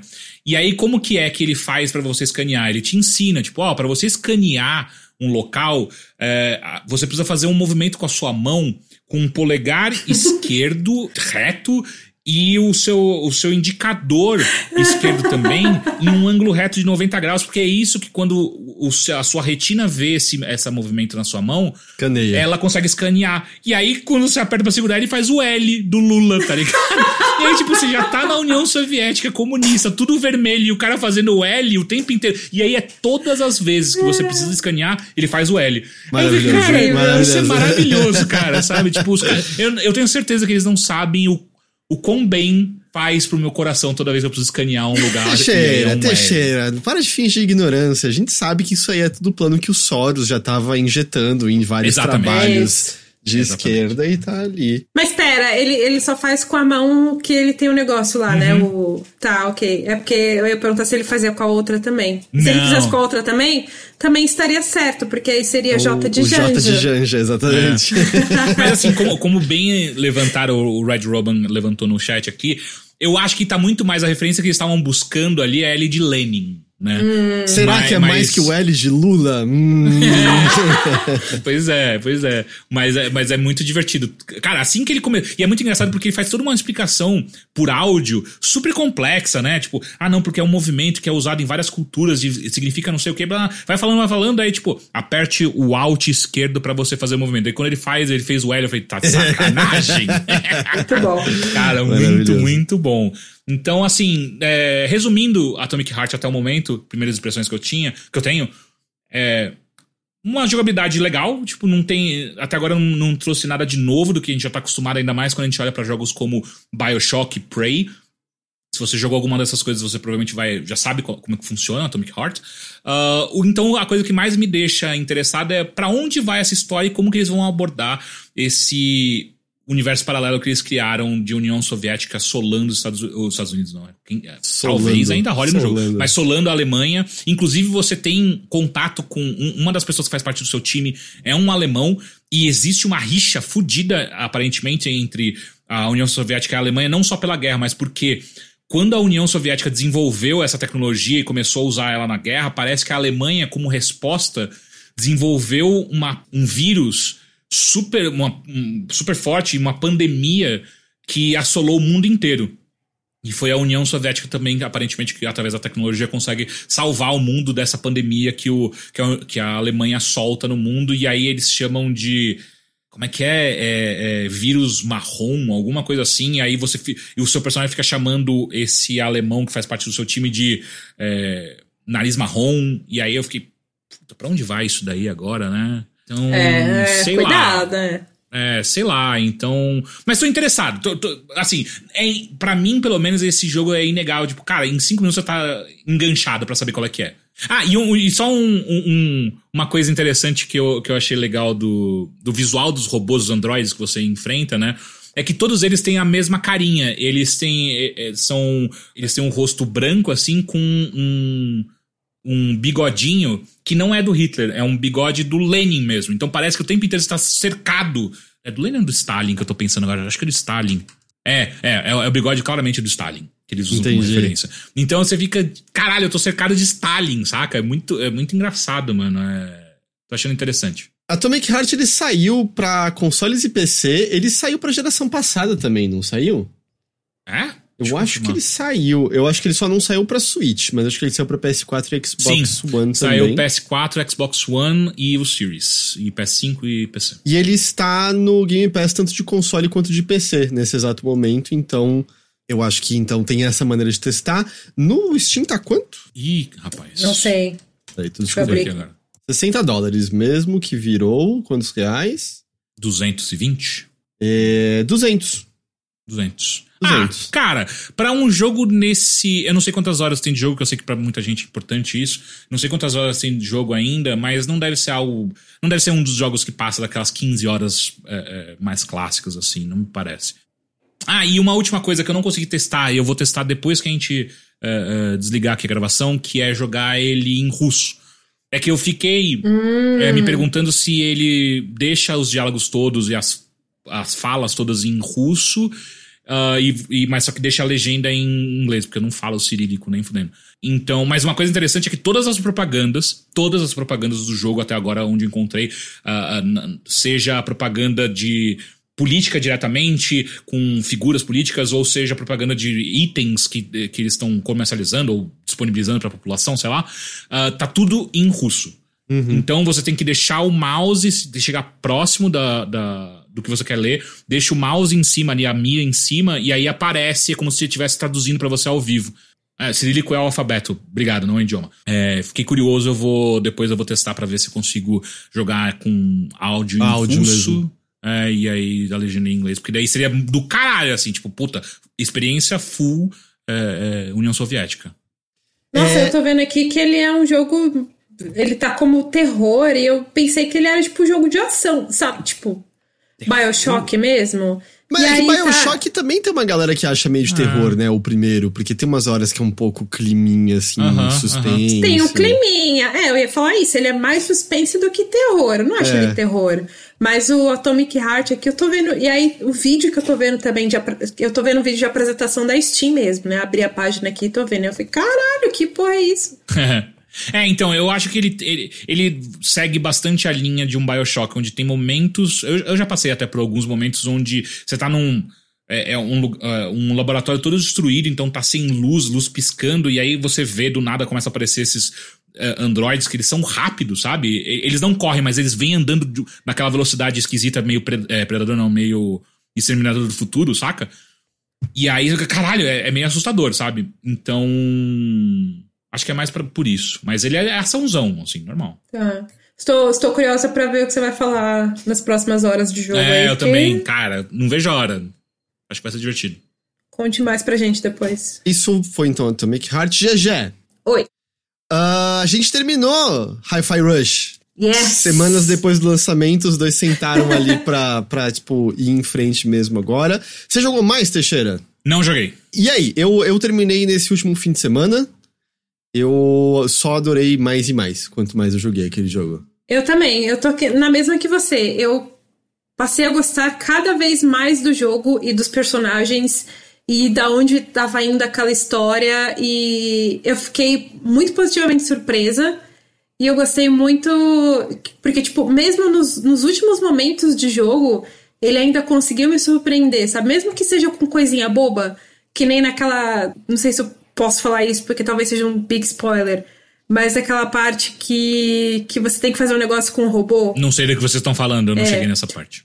Um negócio Lembra do, bom. ro- do robô que é, que é ajudante do, do Fortão? Aham. Então, tem uma parte que você, né, enfim, Ah, porque ele quer ali. ajudar, né? Aham, É, sim. exatamente. Cara, até nisso, sabe? Eu fiquei muito surpresa quando chegou nessa parte. Eu fiquei tipo, cara, olha, os últimos momentos do jogo eles ainda conseguem me surpreender.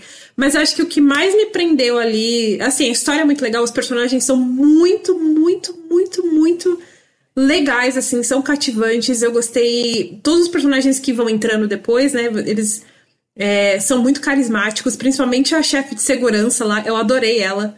Ela é Reca. muito legal. Não, não, não, Não, é é a Reca. Reca, É é a- Ah, a Reca É é de de, cabelo- Quality Assurance, cabe- não é? É, é de cabelo rosa lá. Ah. Eu esqueci o nome dela agora. Sim, mas ela é ótima também. E ela foi uma das que eu mais gostei também. Mas uma coisa que me prendeu bastante foi o gameplay, porque quando entra o parry do jogo, o bagulho muda completamente.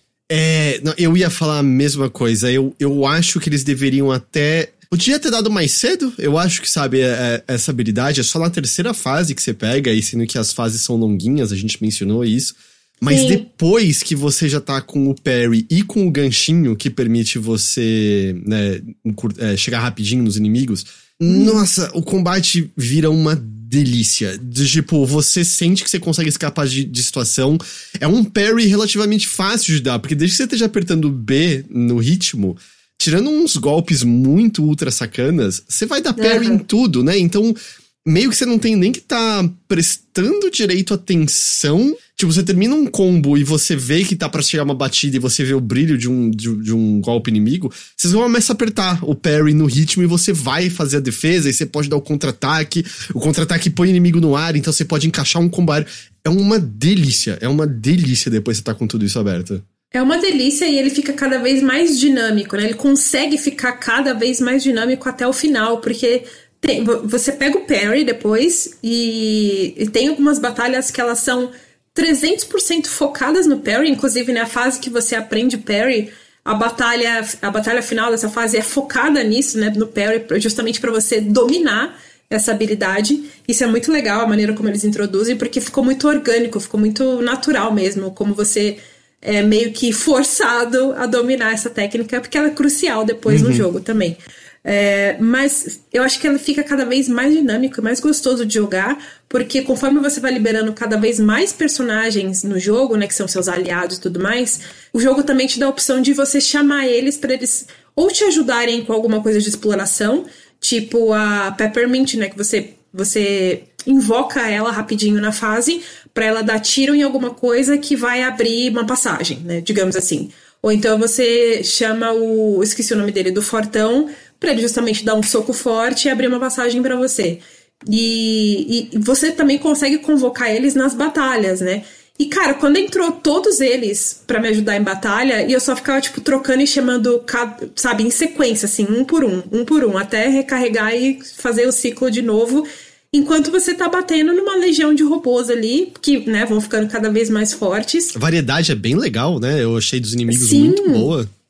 A variedade é bem legal e depois que você aprende parry, meio que você é condicionado a usar nesses robôs, né? Tipo, tem a batalha final lá que eu comentei, né, que meio que te condiciona a dominar essa habilidade, mas todos os robôs normais que aparecem depois disso, né, nas fases seguintes, eles meio que pedem isso, né? Que você tenha dominado já o parry, porque se você for só no, no smash button normal e for só no ataque, você vai se dar muito mal uhum. contra eles.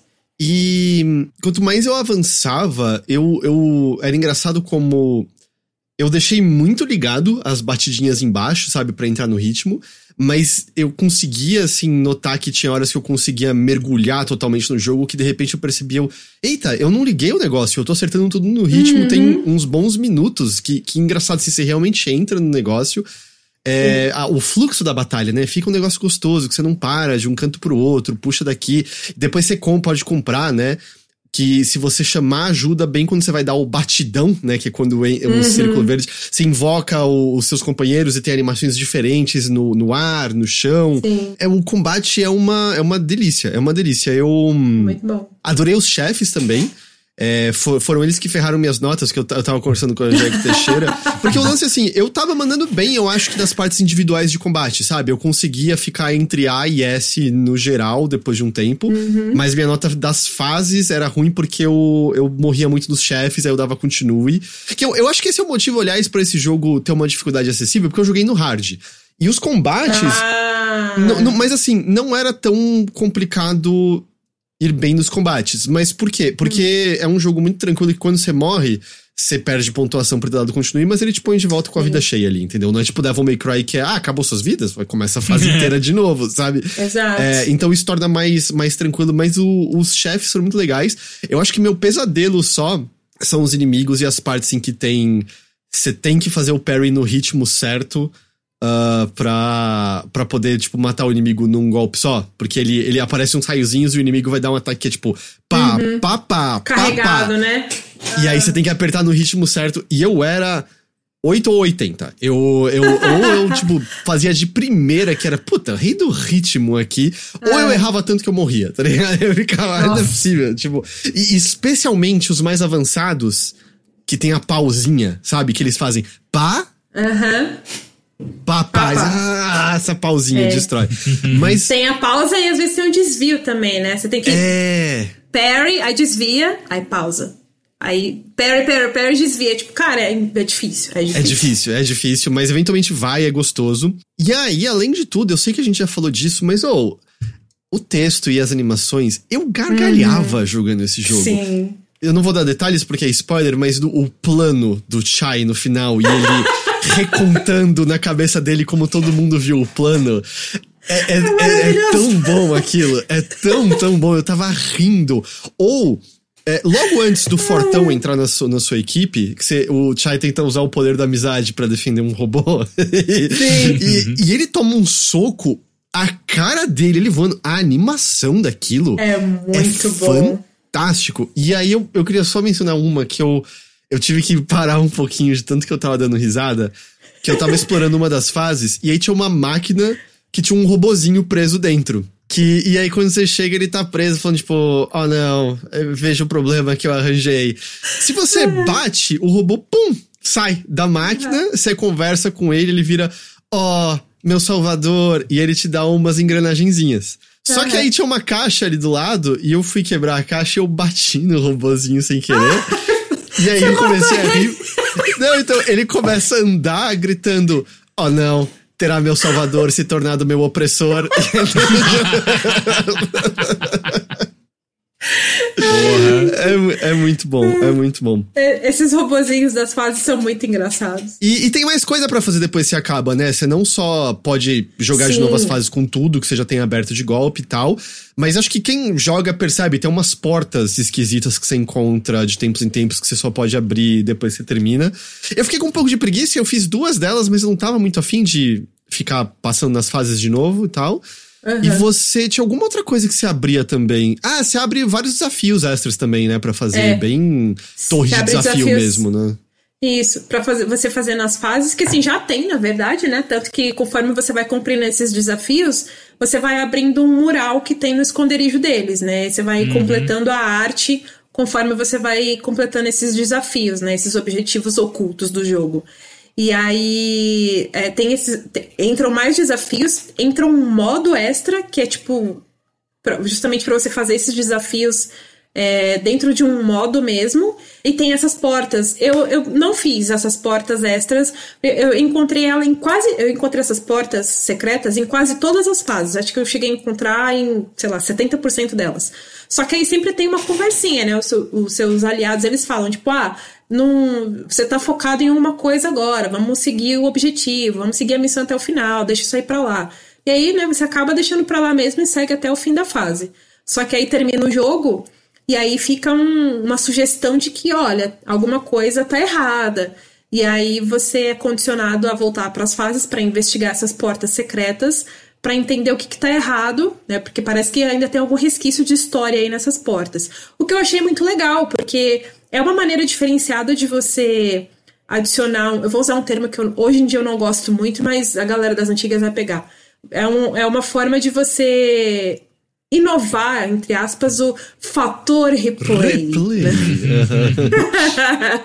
Né? De você fazer o jogador voltar a jogar. Quer dizer, continuar jogando depois de ter terminado. E eu achei isso muito, muito simpático. Eu gostei de como eles, eles introduziram isso.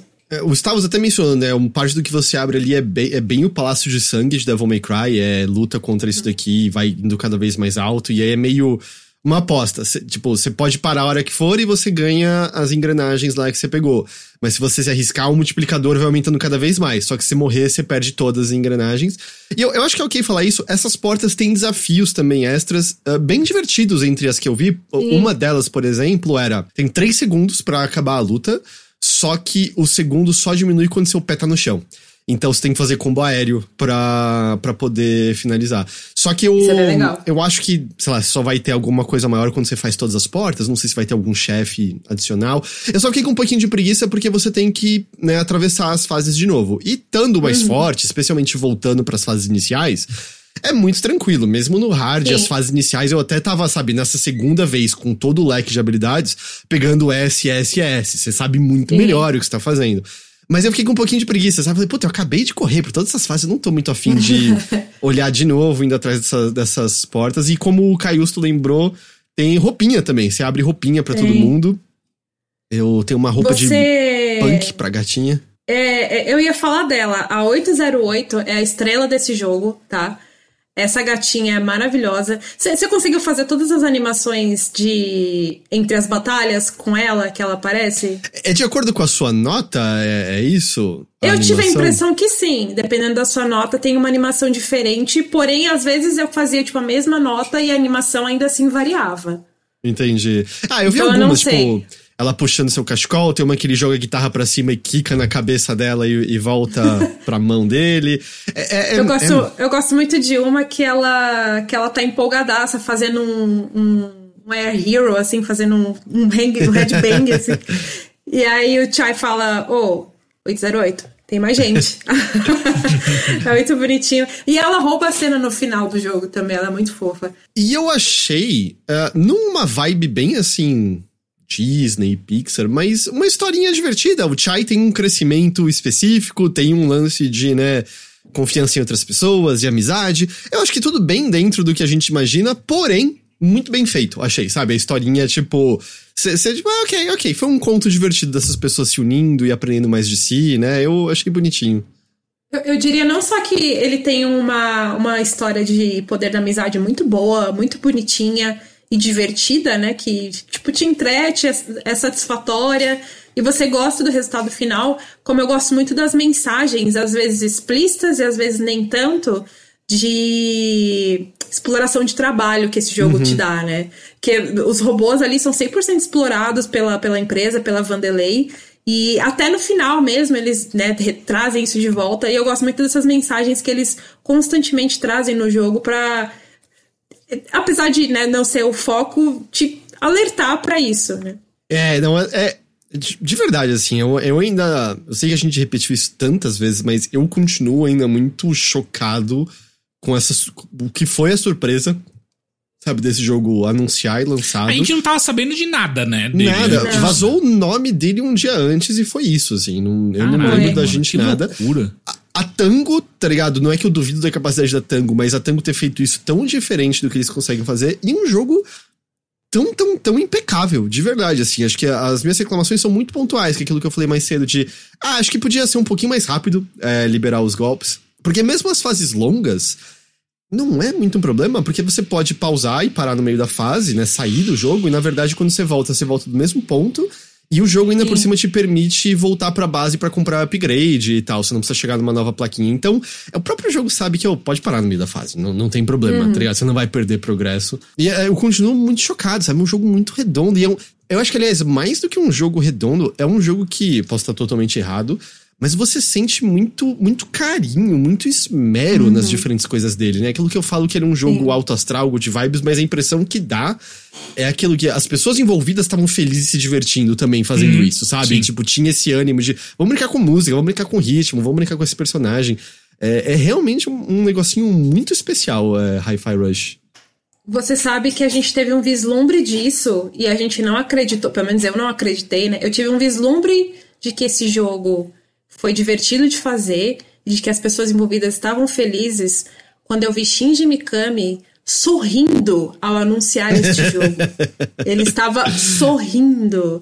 E aí eu pensei automaticamente, se esse homem está feliz, eu também fico feliz.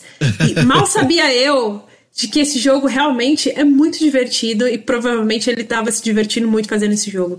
Cara, a trilha sonora e mais pra frente no jogo, né, tem outras músicas de banda mesmo, licenciadas que eles colocaram no jogo, que casam tão perfeitamente, mas tão perfeitamente com tudo que tá rolando, que é, é, só muito sensacional. É realmente um jogo muito especial, assim, uma das maiores surpresas do ano. E eu estou muito feliz de ter jogado até o final. Não, e vamos, eu, eu não quero falar o que, que está acontecendo, mas a música do Nine Inch Nails, eu acho que é The Perfect Drug que tem no jogo. Acho que é. E é tipo, é Nine Inch Nails, tá ligado? É não só a música, mas o tom do que o Trent Reznor escreve nas letras.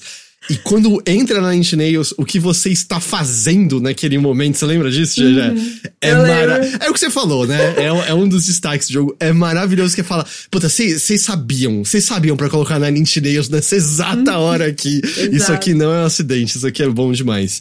Então, assim, eu, eu tô muito contente com esse jogo. Eu até quero eventualmente voltar, quem sabe jogar até numa dificuldade mais difícil para brincar mais, né, com. Um, com a variedade total, apesar que eu tentei variar bastante meus golpes, mas sabe, meio que ser obrigado mais a fazer isso. É que conforme você vai comprando mais habilidades, você quer testar, né? Invariavelmente Sim. você acaba testando e vê que, tipo, a combinação dá muito certo. E aí você, eu, eu, por exemplo, tava no final do jogo e eu tava com todas as habilidades normais compradas já, né? Consegui comprar tudo até o final. Pelo menos as normais, as especiais não. É, mas eu, eu tava, tipo, conseguindo variar bastante os combos já e tava só muito delícia de jogar. De, deixa eu só eu deixar o meu testemunho aqui, porque eu sou o tipo de jogador que hum. tá cagando para novos combos. Ah, é? Tipo, eu não, eu não consigo ligar assim? menos para novos combos, a não ser que seja algo de caralho. Agora, por exemplo, quando ele mostra o. Não combo, né? Mas quando o poder de você poder puxar o inimigo para perto de você. Aí eu tento colocar ele dentro do combo que eu já tô acostumado a fazer. Eu não vou ficar inventando de apertar outros botões. Mas eu já sei fazer. Variedade é o tempero da vida. E tem inimigos Exato. que você vai precisar de golpes diferentes Cara, pra vencer. mas eu, é, eu. Eu entendo, mas não é para mim tipo, eu, ah, eu tô. De verdade, eu acho mó legal que tenha. Tipo Devil May Cry, tá ligado? Às vezes eu fico vendo aquele, o clipe daquela galera tratando Devil May Cry como se fosse Street Fighter. Acho foda. Eu uso, tipo, quatro golpes. Mas sua nota fica no D, então, sempre. Porque variedade de combo é uma das, dos fatores É. pra aumentar a nota. Eu nunca falei que eu ligava pra nota em- nesse tipo de jogo. Ok. Eu- eu- e assim, eu, eu geralmente ligo pra, pra notas pra quando eu tô disputando com o Heitor, por exemplo. Se tem um ranking, aí eu vou, vou tentar forçar. Mas pra jogos de Mas- luta, eu não tenho muita paciência de ficar decorando o combo, cara, de verdade. Mas, Teixeira, mas você sabe que tem como você ver o, o score dos seus amigos, né? Do, Ah. No Hi-Fi Rush. Pior que eu precisava tentar ver depois de outras pessoas. Mas eu, eu ia falar assim que. Eu não sei, eu, eu acho que a graça toda num character action tá em fazer os combos diferentes. Porque não tem É. armas novas, né, no, no Hi-Fi Rush. É, tem o- a invocação do, do- dos companheiros, Dos você seus abre alguns novos movimentos, mas não tem armas diferentes. Não, mudam. o que, o que me diverte é não tomar nenhum golpe. Você tem uma, tem uma parada que eu, eu tô juntando pra, pra comprar, que abriu só depois de zerar, que são. Tem dois. Que, tem- se eu não me engano, tem dois. Que abriu, que é com a 808, que é a gatinha. Mas eu não consegui comprar, então eu não sei o que que faz. Mas imagina, Teixeira, você chamar a sua gatinha pra lutar. Sua gatinha, gatinha mesmo. Eu não vou lembrar. Esse é o problema. Tipo, o problema, é- o problema, o, o meu não ligar é não ligar porque eu não lembro. Tipo, e eu não Entendi. vou ficar. é, é, é, eu não tenho essa relação com os jogos de maneira geral de tipo, vou decorar agora esse novo como. Cara, nem. E Street Fighter, quando eu jogava Street Fighter de verdade, eu tava querendo aprender a, a vencer, tipo, do Jeff. O que eu aprendi foi, tipo, três combos. E era isso que eu usava. Quando você joga God of War, você só usa um combo o jogo inteiro? Lógico. Sério? E você Nossa, gosta tanto Teixeira. assim? É, Eu, eu jogo God of War não pela combate, eu jogo pelo, pela história. Mas não fica chato? Não. Sabe o que é o, o que me diverte? Vencer. então, assim, se quadrado, quadrado, quadrado, quadrado tá me fazendo vencer, tô, tô vencendo, tô, tô feliz. O problema é se Assim. qua- quadrado, quadrado, quadrado não funciona. Daí eu- a gente vai ter um problema. Tipo, o, o God of War, pra mim, ele começa a perder a graça da jogabilidade, da mecânica, quando ele começa a me dar um monte de arma. Eu, tipo, eu não quero, me deixa com um machado. Se você quiser deixar o machado mais forte, da hora. É, mas me dá um monte de arma. Daí tem de repente tem três armas, eu tenho que ficar trocando entre arma pra matar os inimigos. Só, tipo, ah, mano. O controle ideal pro Teixeira. Teixeira é o do GameCube, não um botão gigante ali no meio. Ele só vai fazer Cara, combo se eu com puder aquele. acertar esse Uau. botão com a testa, então aí sim é o, é o rolê. Mas é, é tipo, cara, por isso eu gostei tanto de Dive Kick. Você, você não curte baioneta, então? Não, odeio. Inclusive, não gosto ativamente de baioneta. Eu, eu vou- quero jogar o 3 pra, pra ter certeza que eu não gostei de nenhum baioneta, mas até agora os que eu Ué, joguei eu mas achei mas tudo você chato. gosta de Devil May Cry? Como é que você não gosta de Bayonetta? Devil May Cry é o estilo. O estilo de Devil May Cry é da hora. É o mesmo estilo. Achei- A Bayonetta tem 10 vezes mais estilo Não. que o Dante. Não, tipo, Achei- não eu, eu achei gosto do ma- DMC, ó. DMC, DMC. Achei machista, tá? Achei machista. Por quê? Machista. É, é a mesma coisa e ainda é melhor, você só curte o do cara. Machista. Não, eu gosto do DMC, não gosto do Devil May Cry 5. Gosto do DMC. Que também é protagonizado por um homem. É que o Teixeira gosta Então, deles mais assim, novinhos, pelo visto. Você sabe, é, eu tô falando num tom de zoeira, tá? Só pra deixar claro. Tá. Mas eu achei. achei. Teixeira. Questionável, baioneta, no cara. mínimo, né? Baioneta- Questionável. É questionável. A baioneta, é muito mais baioneta estilosa. nu- Nunca clicou comigo, cara, baioneta. Desde o primeiro, nunca clicou comigo. Não, não sei porquê. Eu, a- eu acho que é uma questão de visual, não, não é o meu rolê como ele, ele trata a, a- a arte de baioneta, não é meu rolê. Mas, então, Mas- você- só pra entender, você vai jogar mais Hi-Fi Rush ou nem? Ah, eu já desinstalei. Ah, sério? Como assim? A minha relação são amores líquidos com, com jogos atualmente. Eu não, Eu não gosto assim, termino o jogos. jogo é só combate, que é aquilo que o Teixeira sempre Aham. quer nos jogos, combate Ok. tiro. Mas, mas tem que pensar em mais de um combo e tem que fazer no ritmo, não. Demais, demais. É, não, concordo, concordo que o ritmo. Assim, eu acho demais a ideia do ritmo, mas não é pra mim. Sacou? Tipo, eu acho da hora, de verdade. Que legal que eles estão testando essa mecânica. Pô, que legal que, que não só testaram, mas que colocaram ela de uma maneira que integra pra caralho com o jogo. Achei foda. Não, não, não, não é muito rolê. Entendi, Não é pra entendi. ti, tá. Tudo bem. Aqui É respeitamos a- a- as, as preferências. Eu só queria falar que eu não gostava muito de combo. Olha pra onde a gente foi. É, não, eu já tava pensando em umas piadas muito inapropriadas que eu tô me segurando muito pra não fazer. Então, assim, a gente foi longe. A gente foi longe. Foi, foi, foi. Ah, tá bom, mas você tem mais alguma coisa que quer falar do Hi-Fi Rush, GG? Eu só queria concluir e falar que eu gostei muito. Estou sendo repetitiva, mas eu adorei esse jogo. Na moral, eu espero ver esse jogo sendo premiadíssimo na temporada de premiação. Que, repetindo aqui o que o Heitor já falou e falou muito bem, Cara, ele é um jogo muito bem feito, muito detalhado. Ele tem muito esmero, tipo, nos pormenores mesmo, sabe? Você vê que tem muita coisa que foi muito bem pensadinha no game design, é, na apresentação de personagens, no desenvolvimento, a narrativa também é muito divertida. Tudo bem ser clichê, mas acho que a maneira como ela se desenvolve vai te prendendo. Tem umas mensagens muito legais para né, te alertar sobre, que nem eu comentei ali do, da exploração de trabalho e tudo mais. É, e, cara, eu, eu adorei a música, não só as originais como as licenciadas, elas casam perfeitamente com o jogo. Todas as músicas, assim, principalmente as licenciadas, quando elas tocavam, é, eu acho que elas combinavam muito bem, mas as originais também têm um espaço no meu coração, porque elas são muito boas mesmo. Acho que a galera se divertiu muito caprichou muito, fez com muito. Foi, fez com o coração. E é um jogo muito bom, merece muito reconhecimento e muitos prêmios quando a gente chegar na famigerada temporada de premiações. Sim. Ele tem cara daquele jogo que todo mundo ama e aí não ganha nada, tá ligado? Ganhar, tipo, Nossa, um que ódio. Ele vai ganhar, tipo, um que não tem nada a ver, tá ligado? Tipo, ah, vai ganhar. Melhor jogo pra é, família. É, é. Não. E aí, tipo, cara, que porra é essa? Ah, eu queria, eu queria te só perguntar, Heitor, você jogou ele dublado em PTBR? Não, eu joguei, eu joguei com texto em português, mas com áudio em inglês. Eu, é, sou decepcionada, Heitor. Mas por isso que eu sabia do batidão, que eu, eu achei uma ótima tradução pra, pra porrada Porra. final, o batidão. Mas ele, joguem, se vocês forem jogar Hi-Fi Rush, joguem com dublagem em PTBR, que tá impecável. Mas é, que, que, que jogo da hora, que, que jogo da hora. Então é, é que a gente tinha falado por cima, mas a gente não tinha terminado, né, até hoje, então a gente Sim. só agora que a gente acabou poder vir aqui dar uma amarrada, né, no, no Hi-Fi Uhum. Rush. Concluir esta saga de Hi-Fi Rush, com muito prazer, inclusive.